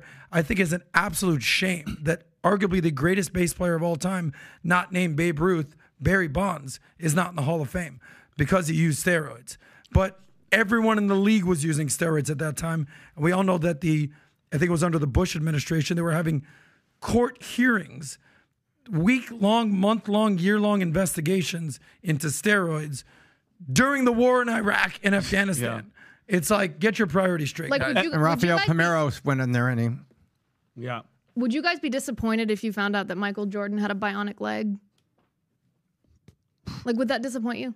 Like There's if you have, nothing that's going to disappoint me about Michael Jordan. Like Did you see Air? leg? like it's something that it's not. It's, Yeah, it's like like, it's, you- it's metal found out that graphite he- that, it wasn't. He's not 100 percent human, basically. Yeah, He had would a- you would you he be had a- disappointed if you found out that like oh Like, the Liz- reason he Liz, jump so high and so- dunk so- so, so- much is so because he wasn't fully like There's human? a couple th- different things here. You you you I know. feel like that's how people would view it. No, I, I I don't know about that because to me, uh, how many people in the world have a six pack? How many people in America have a six pack? Well, What me and Tom, can you- can Tom, you Google that, for Rob, real Me quick? and Tom for sure. Google what percentage of Americans have a six pack. Can you do that? And, and Pat, Pat- I'm actually really yeah. curious. You'll see what point I'm making here right now. What percentage of Americans have a six pack? I'm going with two percent. No way. It has I wonder be. if they have this. statistic. Let's go eight They should have it. So there it is. What is it? Number of Americans with six packs. One in one twenty-five thousand. Okay. That's- I don't know if it's that high, but go see if the That's go, go see if there's another study on that. Uh, uh, Six-pack of what beer? percentage is it easier to be a millionaire or six pack? There's an article that says it's easier to be a millionaire than to have a six pack. Okay. That's bananas. But here's the point. Okay. Can anybody have a six pack? Yes. Yeah. Of course, can anybody have a six pack? So we don't look at these athletes and say they're doing things that we can't do. No, no. They're doing things that we don't want to do. Okay. So that's one thing we respect them for because they're more disciplined to take care of their health. I respect the fact that LeBron uh, is playing at 38, 39 years old with his body. There's a lot of guys that let their bodies go. Carmelo Anthony could have taken care of his body. They came at the same time, but Carmelo Anthony wasn't as disciplined with his body. You know, there was Antoine Walker, who was at one point an all star, doing great things. I sat down and talked to the guy. When we sat down and talked to him, I'm like, Antoine, how did you become 400 pounds? He was 400 pounds when I sat him at a cigar lounge in Chicago because it's hard to take care of your health. So there's an element that we automatically think that these guys have God given abilities and that's the only reason why they do what they do. It requires a lot more than just that. Yes, some people have it. But mm-hmm. for example, you know, Michael Jordan versus Vince Carter. Vince Carter's a better dunker than Michael Jordan. How come Michael Jordan ended up becoming a, you know, who he became and Vince Carter didn't? What this is not easy. It's way more than just the physical side. It's the mental side.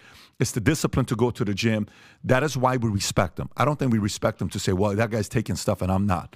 Uh, uh, I think that's a different element. But for me, the average person also the same way the average person doesn't understand what an entrepreneur goes through when they start a company and then they want to demonize the founder that started a company or the capitalist. Like, yeah, look at him. He's got all this money. He goes to the nice restaurants, lives in the house, and that.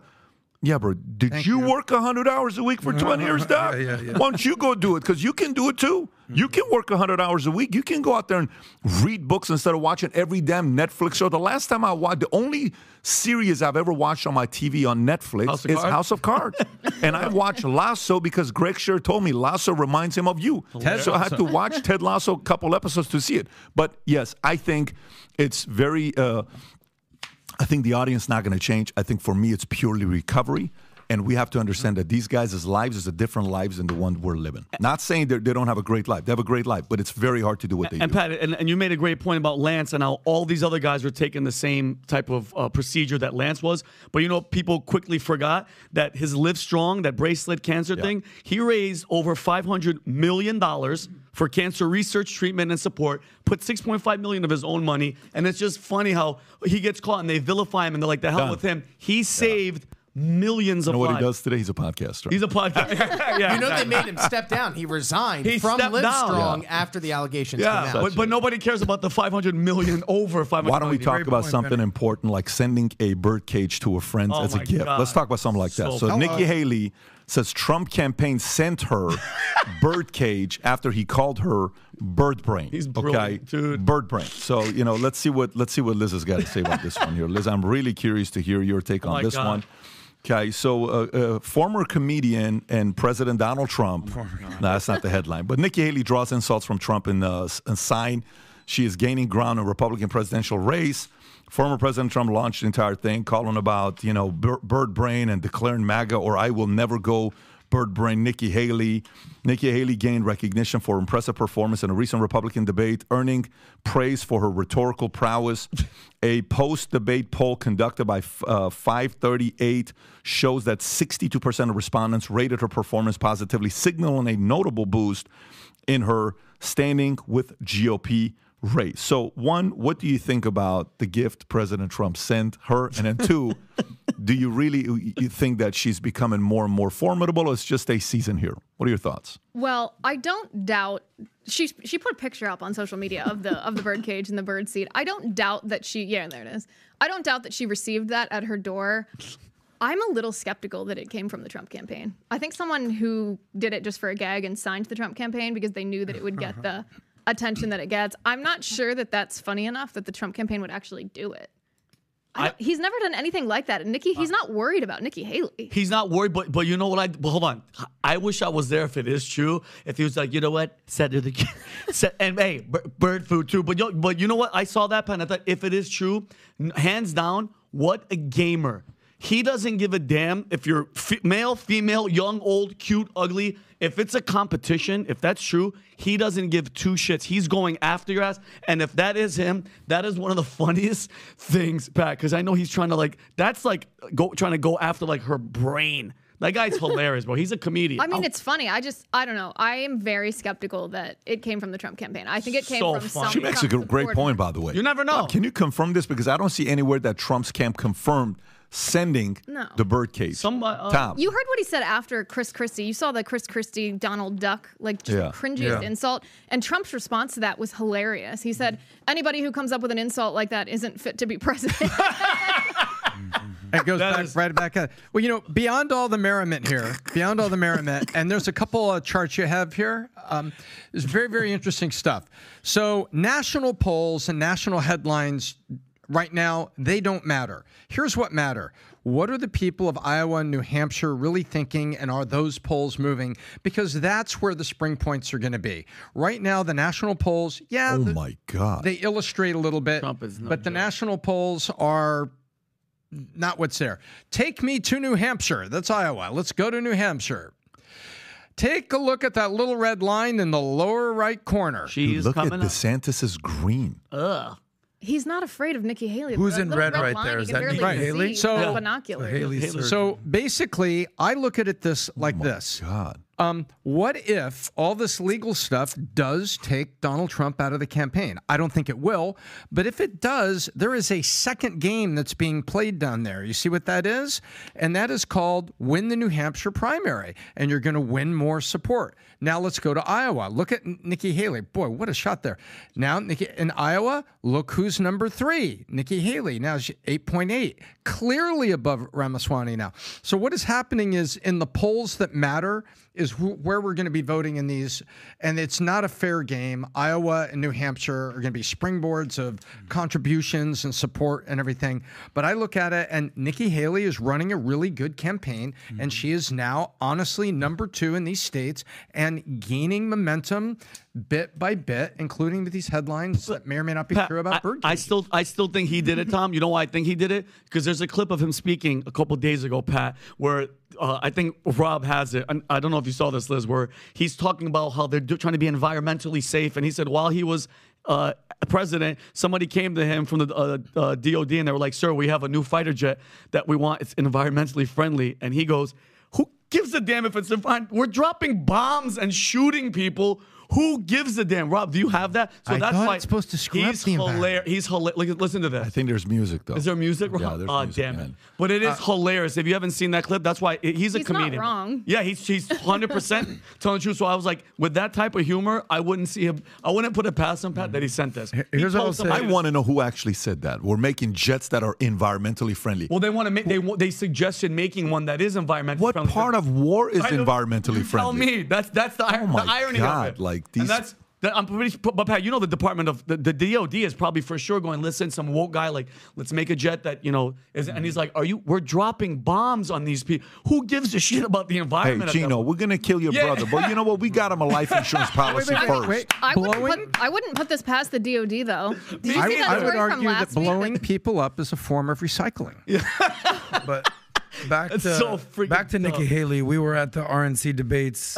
Uh, I don't know, four days ago, a week ago, whenever that was, uh, in Simi Valley, California. I thought she performed very well. I thought she was the winner of the debate. I thought I had her first. DeSantis was kind of up there. You saw that in a national poll. I know that we're not crediting national polls, that she's actually the one person in the race who would significantly beat Biden, not Trump, not DeSantis, Nikki Haley. So what we do know is he actually did call her bird brain. That's not like fake Yeah, news. yeah, he did. He He tweeted it. And you know, if we trust modern journalism today, journalist Marc Caputo confirmed Oh. the birdcage was sent by the Trump campaign. But to me, that's irrelevant. Whether he sent it or didn't send it, to me, is the fact that he said it. We all know that his jokes and his his slurs. Well, I love Rob. You have that clip? You have the clip with no music? Hold on, Vin. Oh, my bad. The the the the, the the the deeper thing here, and I have mixed feelings on Trump, and I've I love him. slowly coming around to at least understanding where he's at because I do think there is a two things can be true at once. I do think the media, the deep state, the matrix, there is an agenda to bring this man down. I don't think that's deniable at this point. Yeah. Actually, and at first it was Russia, Russia, Russia.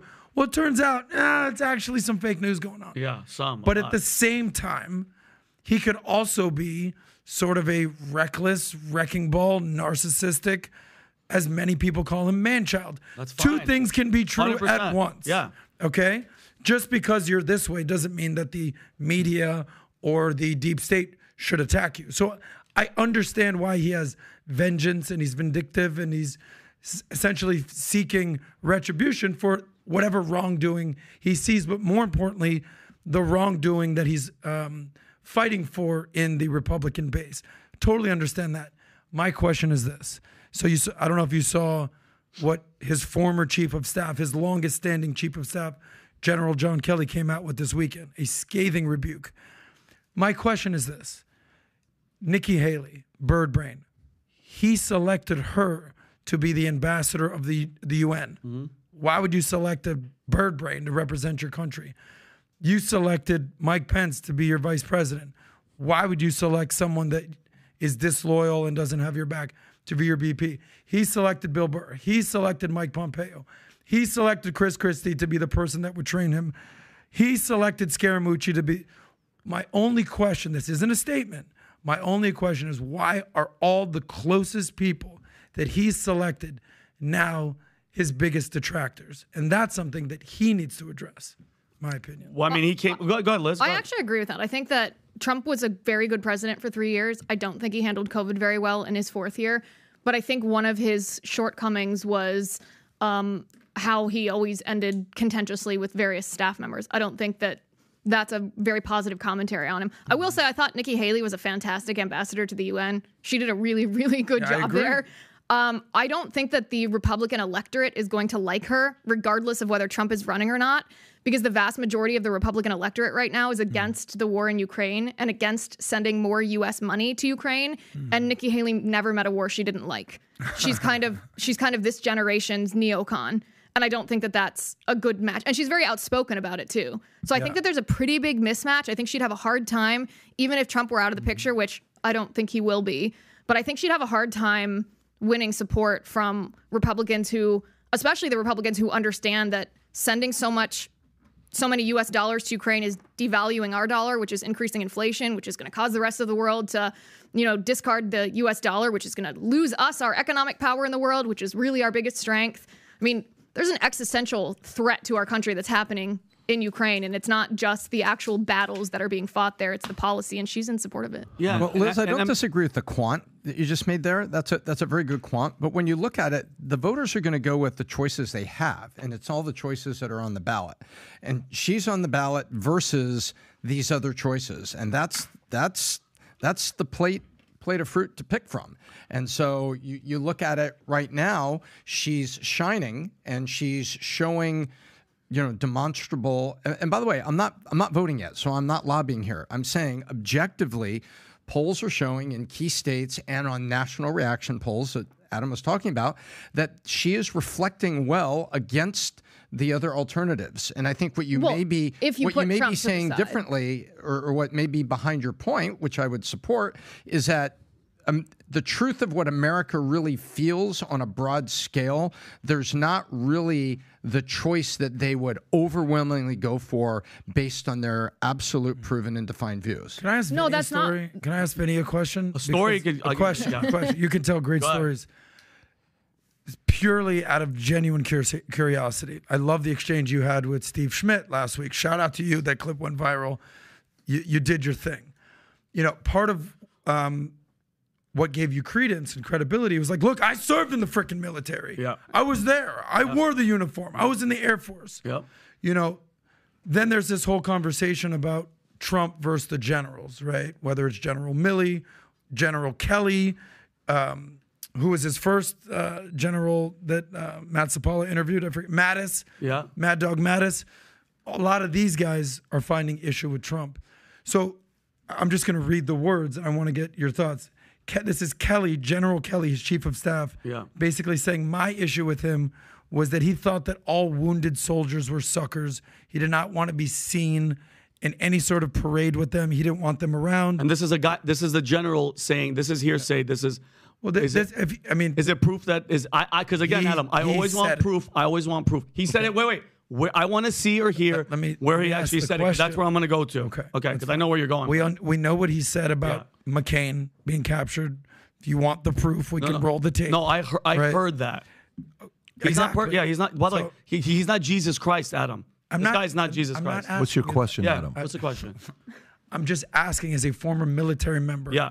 If these are true, Yeah. does this not give you some sort of pause? if if if, if, If it is true, which they're meaning, true. Of course it would it would it would bother someone. Mind you, he what he said about McCain, not the coolest thing. When when when blows come to blow, bro, this guy, like I said, gamer and doesn't like anybody betraying him or anybody talking shit. And going back to your initial point when you talked about uh who, who was it, Pom- Pompeo, all the who, who was all his Bill ba- Bill Barr, all these people. What other choice did Trump have? He's coming in. He wanted to run independent, couldn't. Had to become Republican. Now, once you're in, you won. You didn't even really think that you were going to win. Now you're in. Does he really have a choice, Liz, on who he picks as all these people? Meaning, he doesn't. They, they, they were telling him, you, Mike Pence is probably going to be your best choice. This person, the generals, you don't have no choice. They're they're already appointed. All these other people in his circle, Adam, he had to have them. And then guess what? Gradually throughout time, you know, people's true colors show. Nikki Haley, maybe yeah, he liked her at the beginning, but then she turns on him, and his attitude changes. What? I'll, what? I'll say something here to move What on do you mean? the What don't you Guys, know? we got 27 Yeah, minutes. I got Max 7 call. I don't I can't go over today. Today's Tuesday. So a, a couple things I will say. One, I I don't I don't know if I would say bird brain after this podcast, after this uh, debate. Why? Complete different reason.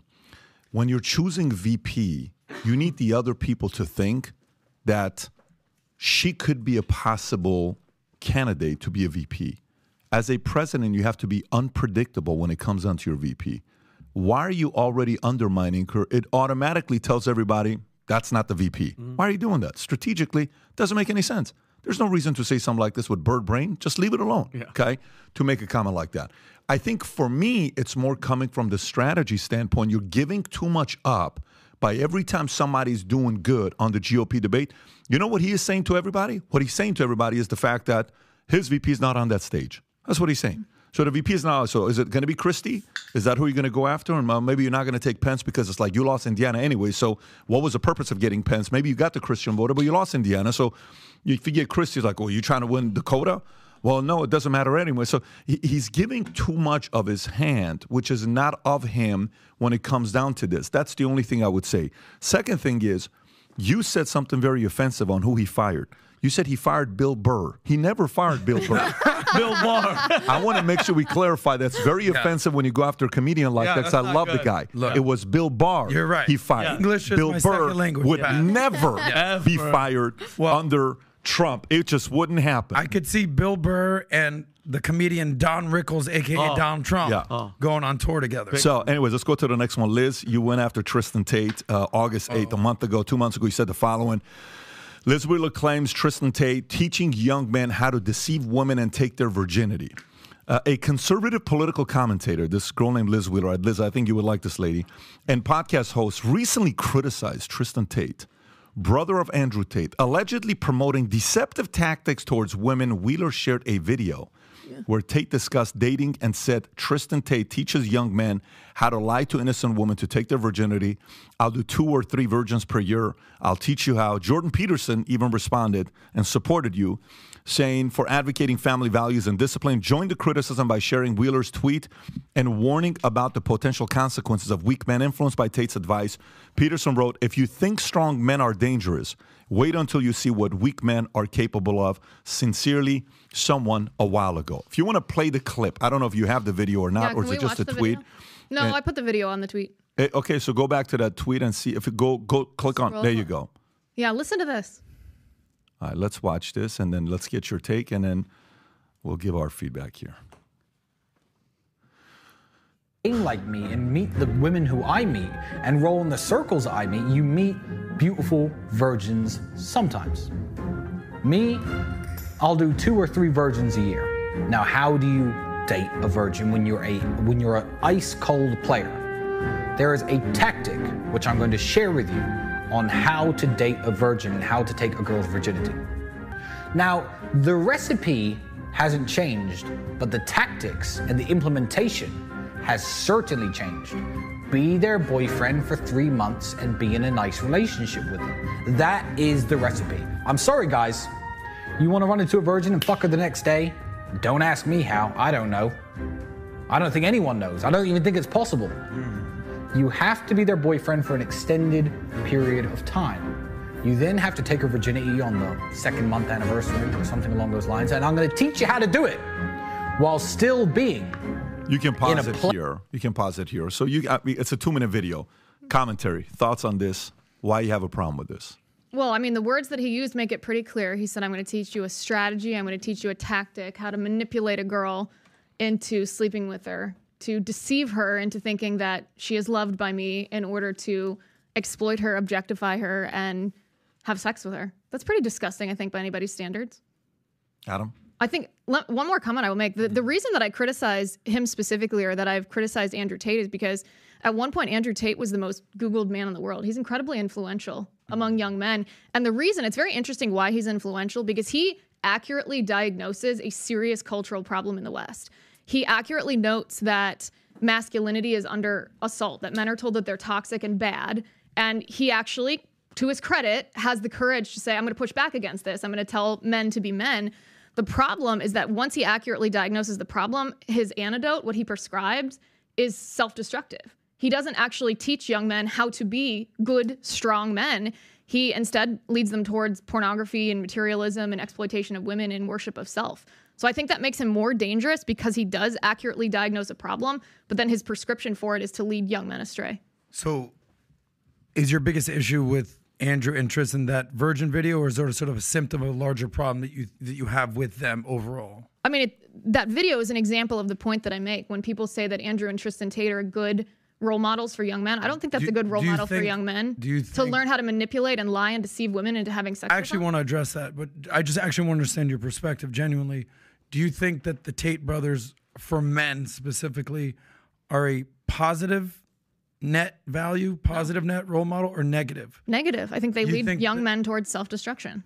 Okay, so you think that the words that they're saying, not the little clips, but their overall message is bad for men, not good? Yes, because what are they telling men? They're telling men you're attacked, you're a victim, and that resonates with men because that is a valid grievance, especially in especially in American culture. That's why they've become so popular here. They were popular in Europe and in Britain, but they're so popular here the last couple of years because there is a war on masculinity. So- Young men are feminized, and it's a powerful thing when you take a valid grievance and then tell someone that the solution to that grievance is something that actually harms them. So I actually think they're more self-destructive than some people on the left because they're playing on a valid problem and prescribing something that's harmful to young So men. just to be clear, what do you think that their prescription is for men? Pornography, materialism, exploitation of women, and worship of self. That's what you think their message is to men? That is what they. You can read all of their stuff, listen to all their stuff. I've I've extensively listened to all of their advice for young men, and they literally say, if you are not extremely wealthy, you are not a real man. Money is the most valuable thing. Like money's great. We're all trying to make a living here. We're all trying to make money, but it is not the most valuable thing. That is a that is a message of materialism. They've run pornography business. That's how they got rich. That's how they got famous. They mm-hmm. pretend to back away from it now just to avoid criticism, but it's really just because they don't need to do that anymore. They they constantly are talking about how to be a top G and how to manipulate women. I think that's an incredibly destructive message. Do you think that's positive for young men? Uh, a lot of it I do, and I'll tell you why. That video. Do you think that video is? No, I'll address that video. But what he what's interesting is he actually had a nuanced approach. He said you need to date them to three months.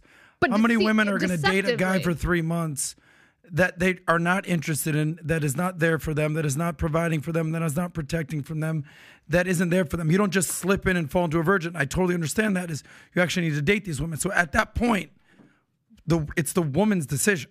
So my question to you is, how you- many You don't men? think that's deceptive? Like he's deceiving them. He doesn't actually care about them. He's doing things to make them think that he cares about them. you know what? Welcome to modern day dating, baby. Like this is what happens out there. Men do this with women, women do this with men. And you don't think Men- that's destructive? I think it is what it is. Whether it's destructive or not is your opinion. Do you think it is? I'm interested in your opinion. Do you think that that's a harmful dating dynamic? I don't think that that is my objective to dating. Going out there and taking virginities, that's not my Why? thing. Why? But going out and dating multiple women, I've done that forever. But do you think it's an honest But thing I, to do? I don't want to focus on the virginity. I want to focus on the bigger message women. here. No, you're missing the point, Liz. What percentage of men are millionaires in the world? I don't think that's the point. The point is Now, what I'm they're telling asking you men. a question, Miss Liz Wheeler, because I respect your opinion. You're beautiful, you're smart, you're educated. What percentage of men are millionaires? I don't know. Take a guess. You're smart. I have no idea. You have zero. I'll Google it. Fine. Okay. Tell me the answer if you want the answer. I'm a couple interested in your percent, point. eight percent of men, let's say. What percentage of men are six foot with six packs? We just did this earlier. I mean, I'm not six foot, but Okay. what percentage? a six pack. All right. I don't even know what the six. While you're googling this, millionaire, Googling it 'cause I'm interested in millionaire, this. six foot, abs in shape. Actually, a man who is good looking, fit, takes care of his person, a man who can provide, protect, be present for his woman. These to become the top G, Liz, What does Do you top know- G mean? What does that mean to you? a fucking top gangster, like a top But- G. but what does that mean? A top, like a top male, a high value Alpha man. male, Uh, basically, is the- what you're saying. What do you love about your husband? Go ahead. I tell me. love that he is godly. I love that, that he is a man of virtue. I love that he is strong. I love that he is a man of integrity. I love that he's How tall is your faithful. husband? 5'10. He's five ten. He probably rounds Served up in to the six U.S. foot. Navy. Worked So for a- Border Patrol. So hold on. Stud. He's a in a stud. medical Stud. provider. I met your We husband. had lunch Yeah, with yeah. him, right? I did. So let me get this straight. He's a tall, good-looking, studly man who's done well for himself. yes. Okay. Don't you think it's incumbent on most men to try to accomplish that? To be materially successful. I didn't say that. To be good-looking, successful, leader, in shape, lead men. Don't you think that's important for men? I think the number one most important thing for men to do is to try to be godly. Uh, That's your opinion. It is, There's- yes. Okay, that's your opinion. I'm answering a- your question though. You're Yes. asking my opinion if Okay. I think those I- things are I- important. I think the most important thing for a man to do is to be godly. I think to provide and So protect why for his you marry wife a and his priest? children. Why don't you marry a Priests aren't- priest? Priests don't get married. Okay, well that's their bad. But there are some pastors that do get married. So when you marry a pastor, if that's But the, the most family important unit, the It's marriage not a is bad a idea if domestic. priests do start getting thing. married. Is the They'll start church. diddling kids. Takes Okay. the pressure off the altar, boys. I mean, I, I feel like you. I'm trying to see where you're going with this. Okay. app. So Yeah, I'm you're- not- I'm not give sure your- going with this either. The point is this: you're you're lambasting this man for accomplishing what very few men can accomplish. The fact that Wait he's second, made all this. Repeat to me what I said. When you say I lambast him for what he's accomplished, I don't care how much money he has. What did I say my problem was? Why are you Andrew focused Tate? on the money? No, Why- no. What did I what did I no, say no. my problem was Liz, with Andrew you're Tate? missing the entire point of my point. Tell me what your point Why is. Why do so many men, so many men, not just impressionable 13 year olds, men, grown ass motherfucking men, Yeah. 40 years old, successful, good values, moral compass, strong leaders, why do those men find him fascinating and resonate with him?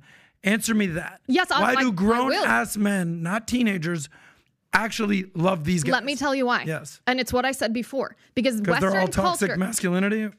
Do you? I mean, you live in the United States of America. You understand that the most powerful politicians and the most powerful cultural influences, James Cameron, for goodness sake, in Hollywood, called testosterone a toxin. Men are told that if they so much as pursue a woman or ask her on a date, that they are sexually harassing. Men right now aren't afforded due process of law when they face frivolous allegations of sexual misconduct that could be to the level of criminal mm. conduct. Do you understand how vulnerable this makes young men? Yeah, So because I'm a man. I understand what it is. I So- know. That's what I'm so saying. I'm Let- let- asking let why, me finish what why, I'm saying. why men resonate Let- with him. because of how powerfully men react to being attacked. And then you have Andrew Tate and Tristan Tate coming in and saying, I see you, and that mm-hmm. attack that's happening against you is wrong. You don't have to face that. I'm going to give you the secret to avoiding that and to succeeding anyway when everything from the education system mm-hmm. to our legal system to our culture is telling men that they are worthless, that they are bad, that they're inherently rapists. I mean, it's bad what's happening to men. They come in and say, I have a solution so that you don't have to live that. That's more powerful than a drug, Adam. That's why men find it Liz, attractive. you bring up a good point, but you've never been a man. So you're arguing with me, a grown ass man, and amongst other men, what it's like to be a man and what we're feeling. I can assure you this, my lovely friend. The number one thing that men are not taking from Andrew Tate is the the matriarchy's coming against you and you can't go out and talk to women. It's actually the exact opposite. It's oh, you want warm women in your life? You want more success in your life? You want better cars, bigger things, bigger dreams, more beautiful women in your life? Follow these steps. Not you're a victim. I understand you. I'll give you a hug. Let me show you how it's, Okay. what's going on. So let's do you society. this. used one of Andrew Tate's words that he uses to describe the attack on masculinity about an hour ago on this show. That's how deeply Andrew Tate's message is in your own mind. I'm observing What's the observing it. word? What's the word? The Matrix. Okay. He's the one that made that word af- long after the movie become a staple in every young man man's vocabulary. The Matrix is after you. Here's how you avoid the Matrix. Here's how you're successful in spite of the Matrix. I'm not telling you how to feel. You How can feel however so, you want. So what's I'm your, what's your observing point? how young What's your men point? react. Because I said the word. Let's ask a different question here. Let me, because I'm still trying to figure out where. Okay, so Tom, question for you. That video right there with how to take three virginities per year. Uh, what do you think about it? As a father of two girls, would you want your daughters to watch that video? Well, I'll I'll speak as a person who once upon a time wasn't a father of two girls. Um, I see what they're doing, and they're they're providing a prescription for basically men that are under attack in modern society, and I, I think it's I think it's pretty horrifying. However, what's equally horrifying is there are you know this is not one sided. There are women that are living in this fallen world who do not have godly foundations, who are playing into it as well. So this is not this is not a zero game, um, but it's it's it's indicative of a fallen world that lives without foundation, that will be led to the most base of our animal instincts, and I think they're providing a very you know intricate plan on how to play and roam and succeed in that construct. That's the construct of life we have, and you know what? I it's not my construct. And it's not a construct that I want my daughters mm-hmm. to buy into or be a part of, but it's a construct. But there's women that are playing into that without godly foundations as well. And that's the game. Okay, so let me give my feedback and then we can go to the next story. Number one, uh, I, I don't know why he makes that video. I would never make a video like that to say how many virginities you take per year, et cetera, et cetera.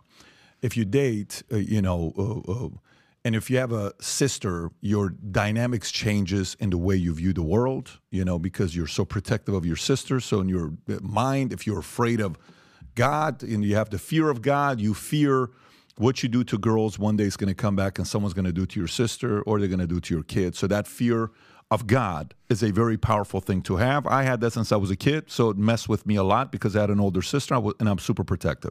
Now, um, for me, my daughters are going to watch that video. Smart. I'm going to have both of my girls watch that video when they get to an age. And I'm going to say, hey, check this out, girls. Here's a guy named Tristan. Okay. I've spent time with him. I actually like this guy. And by the way, if you're also not too careful, you will also like guys like this because they're out there, because they're charming, they're sexy, they're attractive, but their outcomes are different outcomes. So someone is going to try to take your virginity away from you. Okay. You only get to say that once. God willing, it's your choice, and it's somebody you love that maybe leads to you getting married or you save yourself. That's a choice you got to make as an individual. And as a parent, you got to prepare them, okay? As a putting them in the right environment, God, all of those things you got to do yourself. So, one, they're watching that video to know exactly what some of the tactics may be. Number two, I think, you know, uh, uh, strategies out there, most men have no clue on how to date a girl, no clue on how to date a girl. Uh, th- there are strategies on how to date a coworker. There are strategies on how to date, you know, areas, what markets to target. Heck, there was a documentary, Wedding Crashers, where you can go, you know, and target uh, funerals. If you remember, Will Ferrell Yeah. rocked the funerals, right? That was his I watched strategy. that documentary many multiple times. some lived it, some watched it. But to, to, to you know, Neil, uh, uh, what's the guy's name? Neil Strauss, Neil who wrote Strauss, the book, uh, wrote The Game. The One guy, Game. him and I were Yeah. talking. I'm at Harvard. I'm talking to the guy in 2015. I said, Neil, I want to bring you on. I'll never forget what he said. He says, Pat, I don't want to talk about the book, The Game. I said, why? He says, because, because I'm actually married right now with kids. My mm-hmm. life changed. I actually never wanted to. Now I'm embarrassed of writing that book. Some words he used, Good for right? him. So, Good for him. but but here's the point. The point mm-hmm. is, he may be going through that phase one day, and he may say, "Good for him." For us to expect and look at Tristan and Andrew as their Jesus and they walk on water, that's not my standard of anybody. I learned a long time ago if you have that standard of anybody, you'll be disappointed very quickly.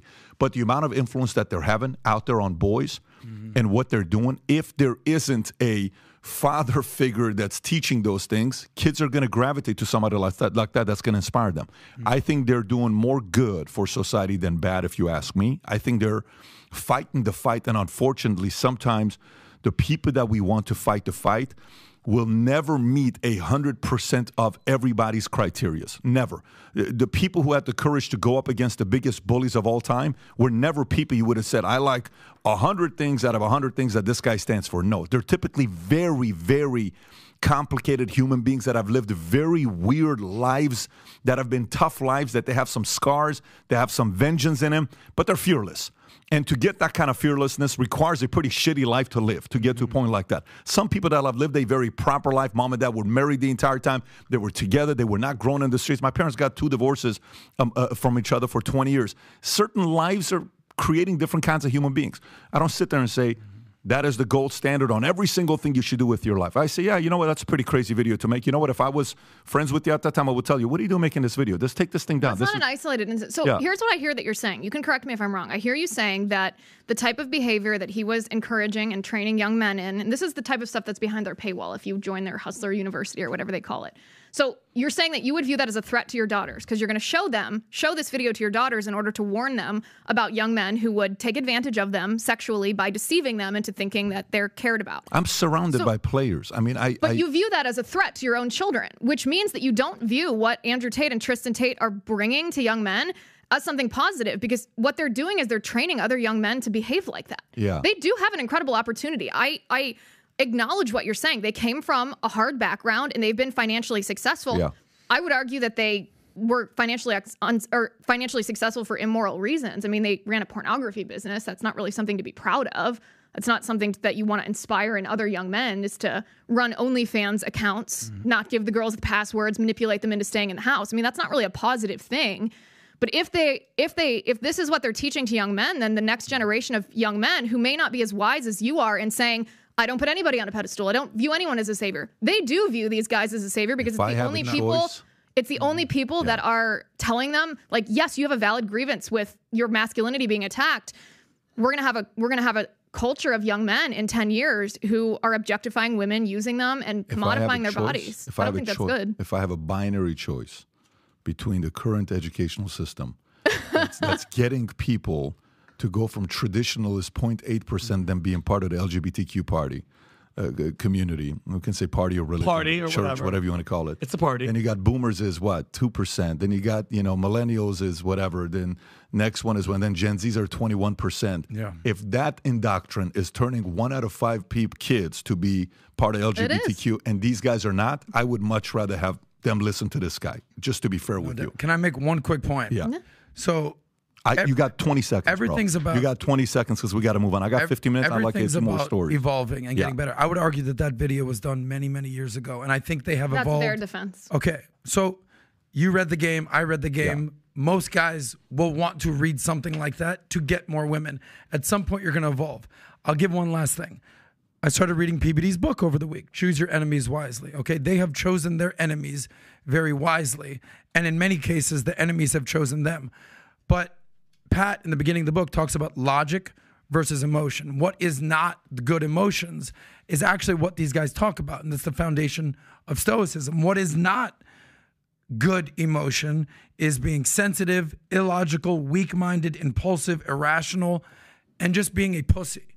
But what is good emotion is having passion, stoicism, being hyper obsessed with what you want to accomplish, being relentless, being powerful, and having purpose. And I would argue that the Tates try to bring out those types of emotions, the good emotions in men. Okay, good. Let's go to the next story here. All right, so which one do we want to go to with the time that we have left? Do we want to do Newsom $20 an hour? Do we want to do DeSantis, Bill Maher? Do we want to do Gaetz, uh, McCarthy? Do we want to do shocking number of Europeans on a number of times to fly? Do we want to do Kelce? Ta- Taylor Swift. Which one you want the to do? Taylor Swift? I mean, we have Tell we have which the one you wanna do, conservative Taylor Swift sitting right here. I mean, I have I, I, I got something something funny with Taylor Swift. And Okay, so let's go to Taylor Bowman, Swift. Here we go. Uh, uh, okay, then that's what we'll do. We'll do Taylor Swift and we'll do the Bowman guy. All right. So Taylor Swift has the NFL on notice as her economic dominance spreads. Okay. So page eight. Um, so Taylor Swift has transcended her role as a megastar and emerged as an economic powerhouse.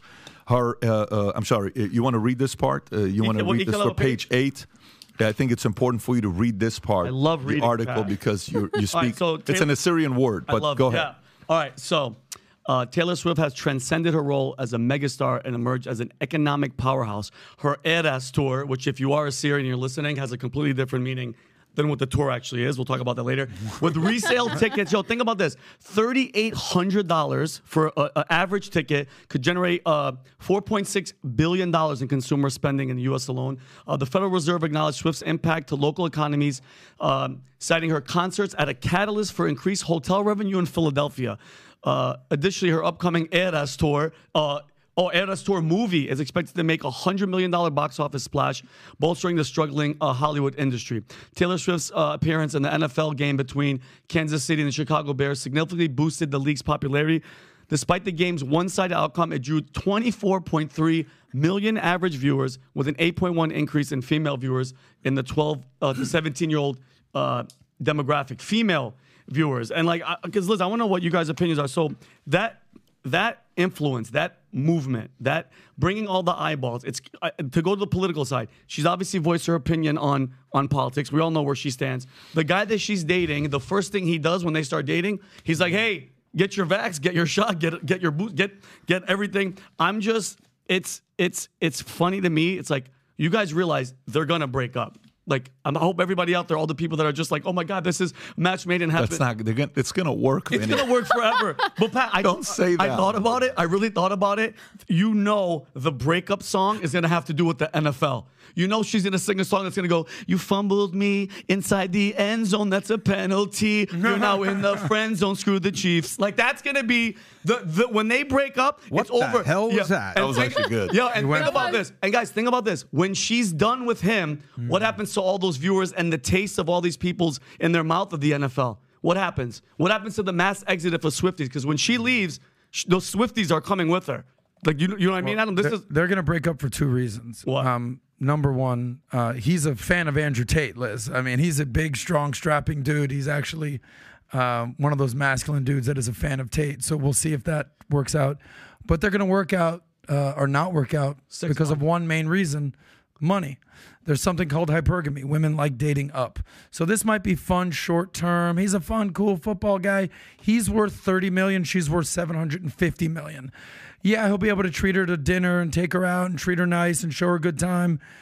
But he ain't flying around on private jets. He ain't traveling all around the world with her. He ain't got it like that. Now, is Travis Kelce a stud, the man, best tight end in the league, arguably? No doubt.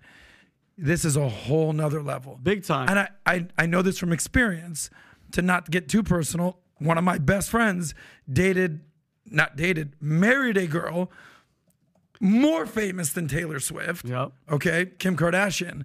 And let me tell you, 50 million ain't 1 billion. Of course And at some point, those billionaire type women are going to go after billionaire type yeah. men. But, Liz, you agree though? I mean, th- like obviously this is all for politics and you know the visual of it. Don't you think like that? Isn't it kind of weird that all this is happening? She's opening her mouth about politics. He's telling people to get the the new vaccine. Like, does it? Like, do you see that?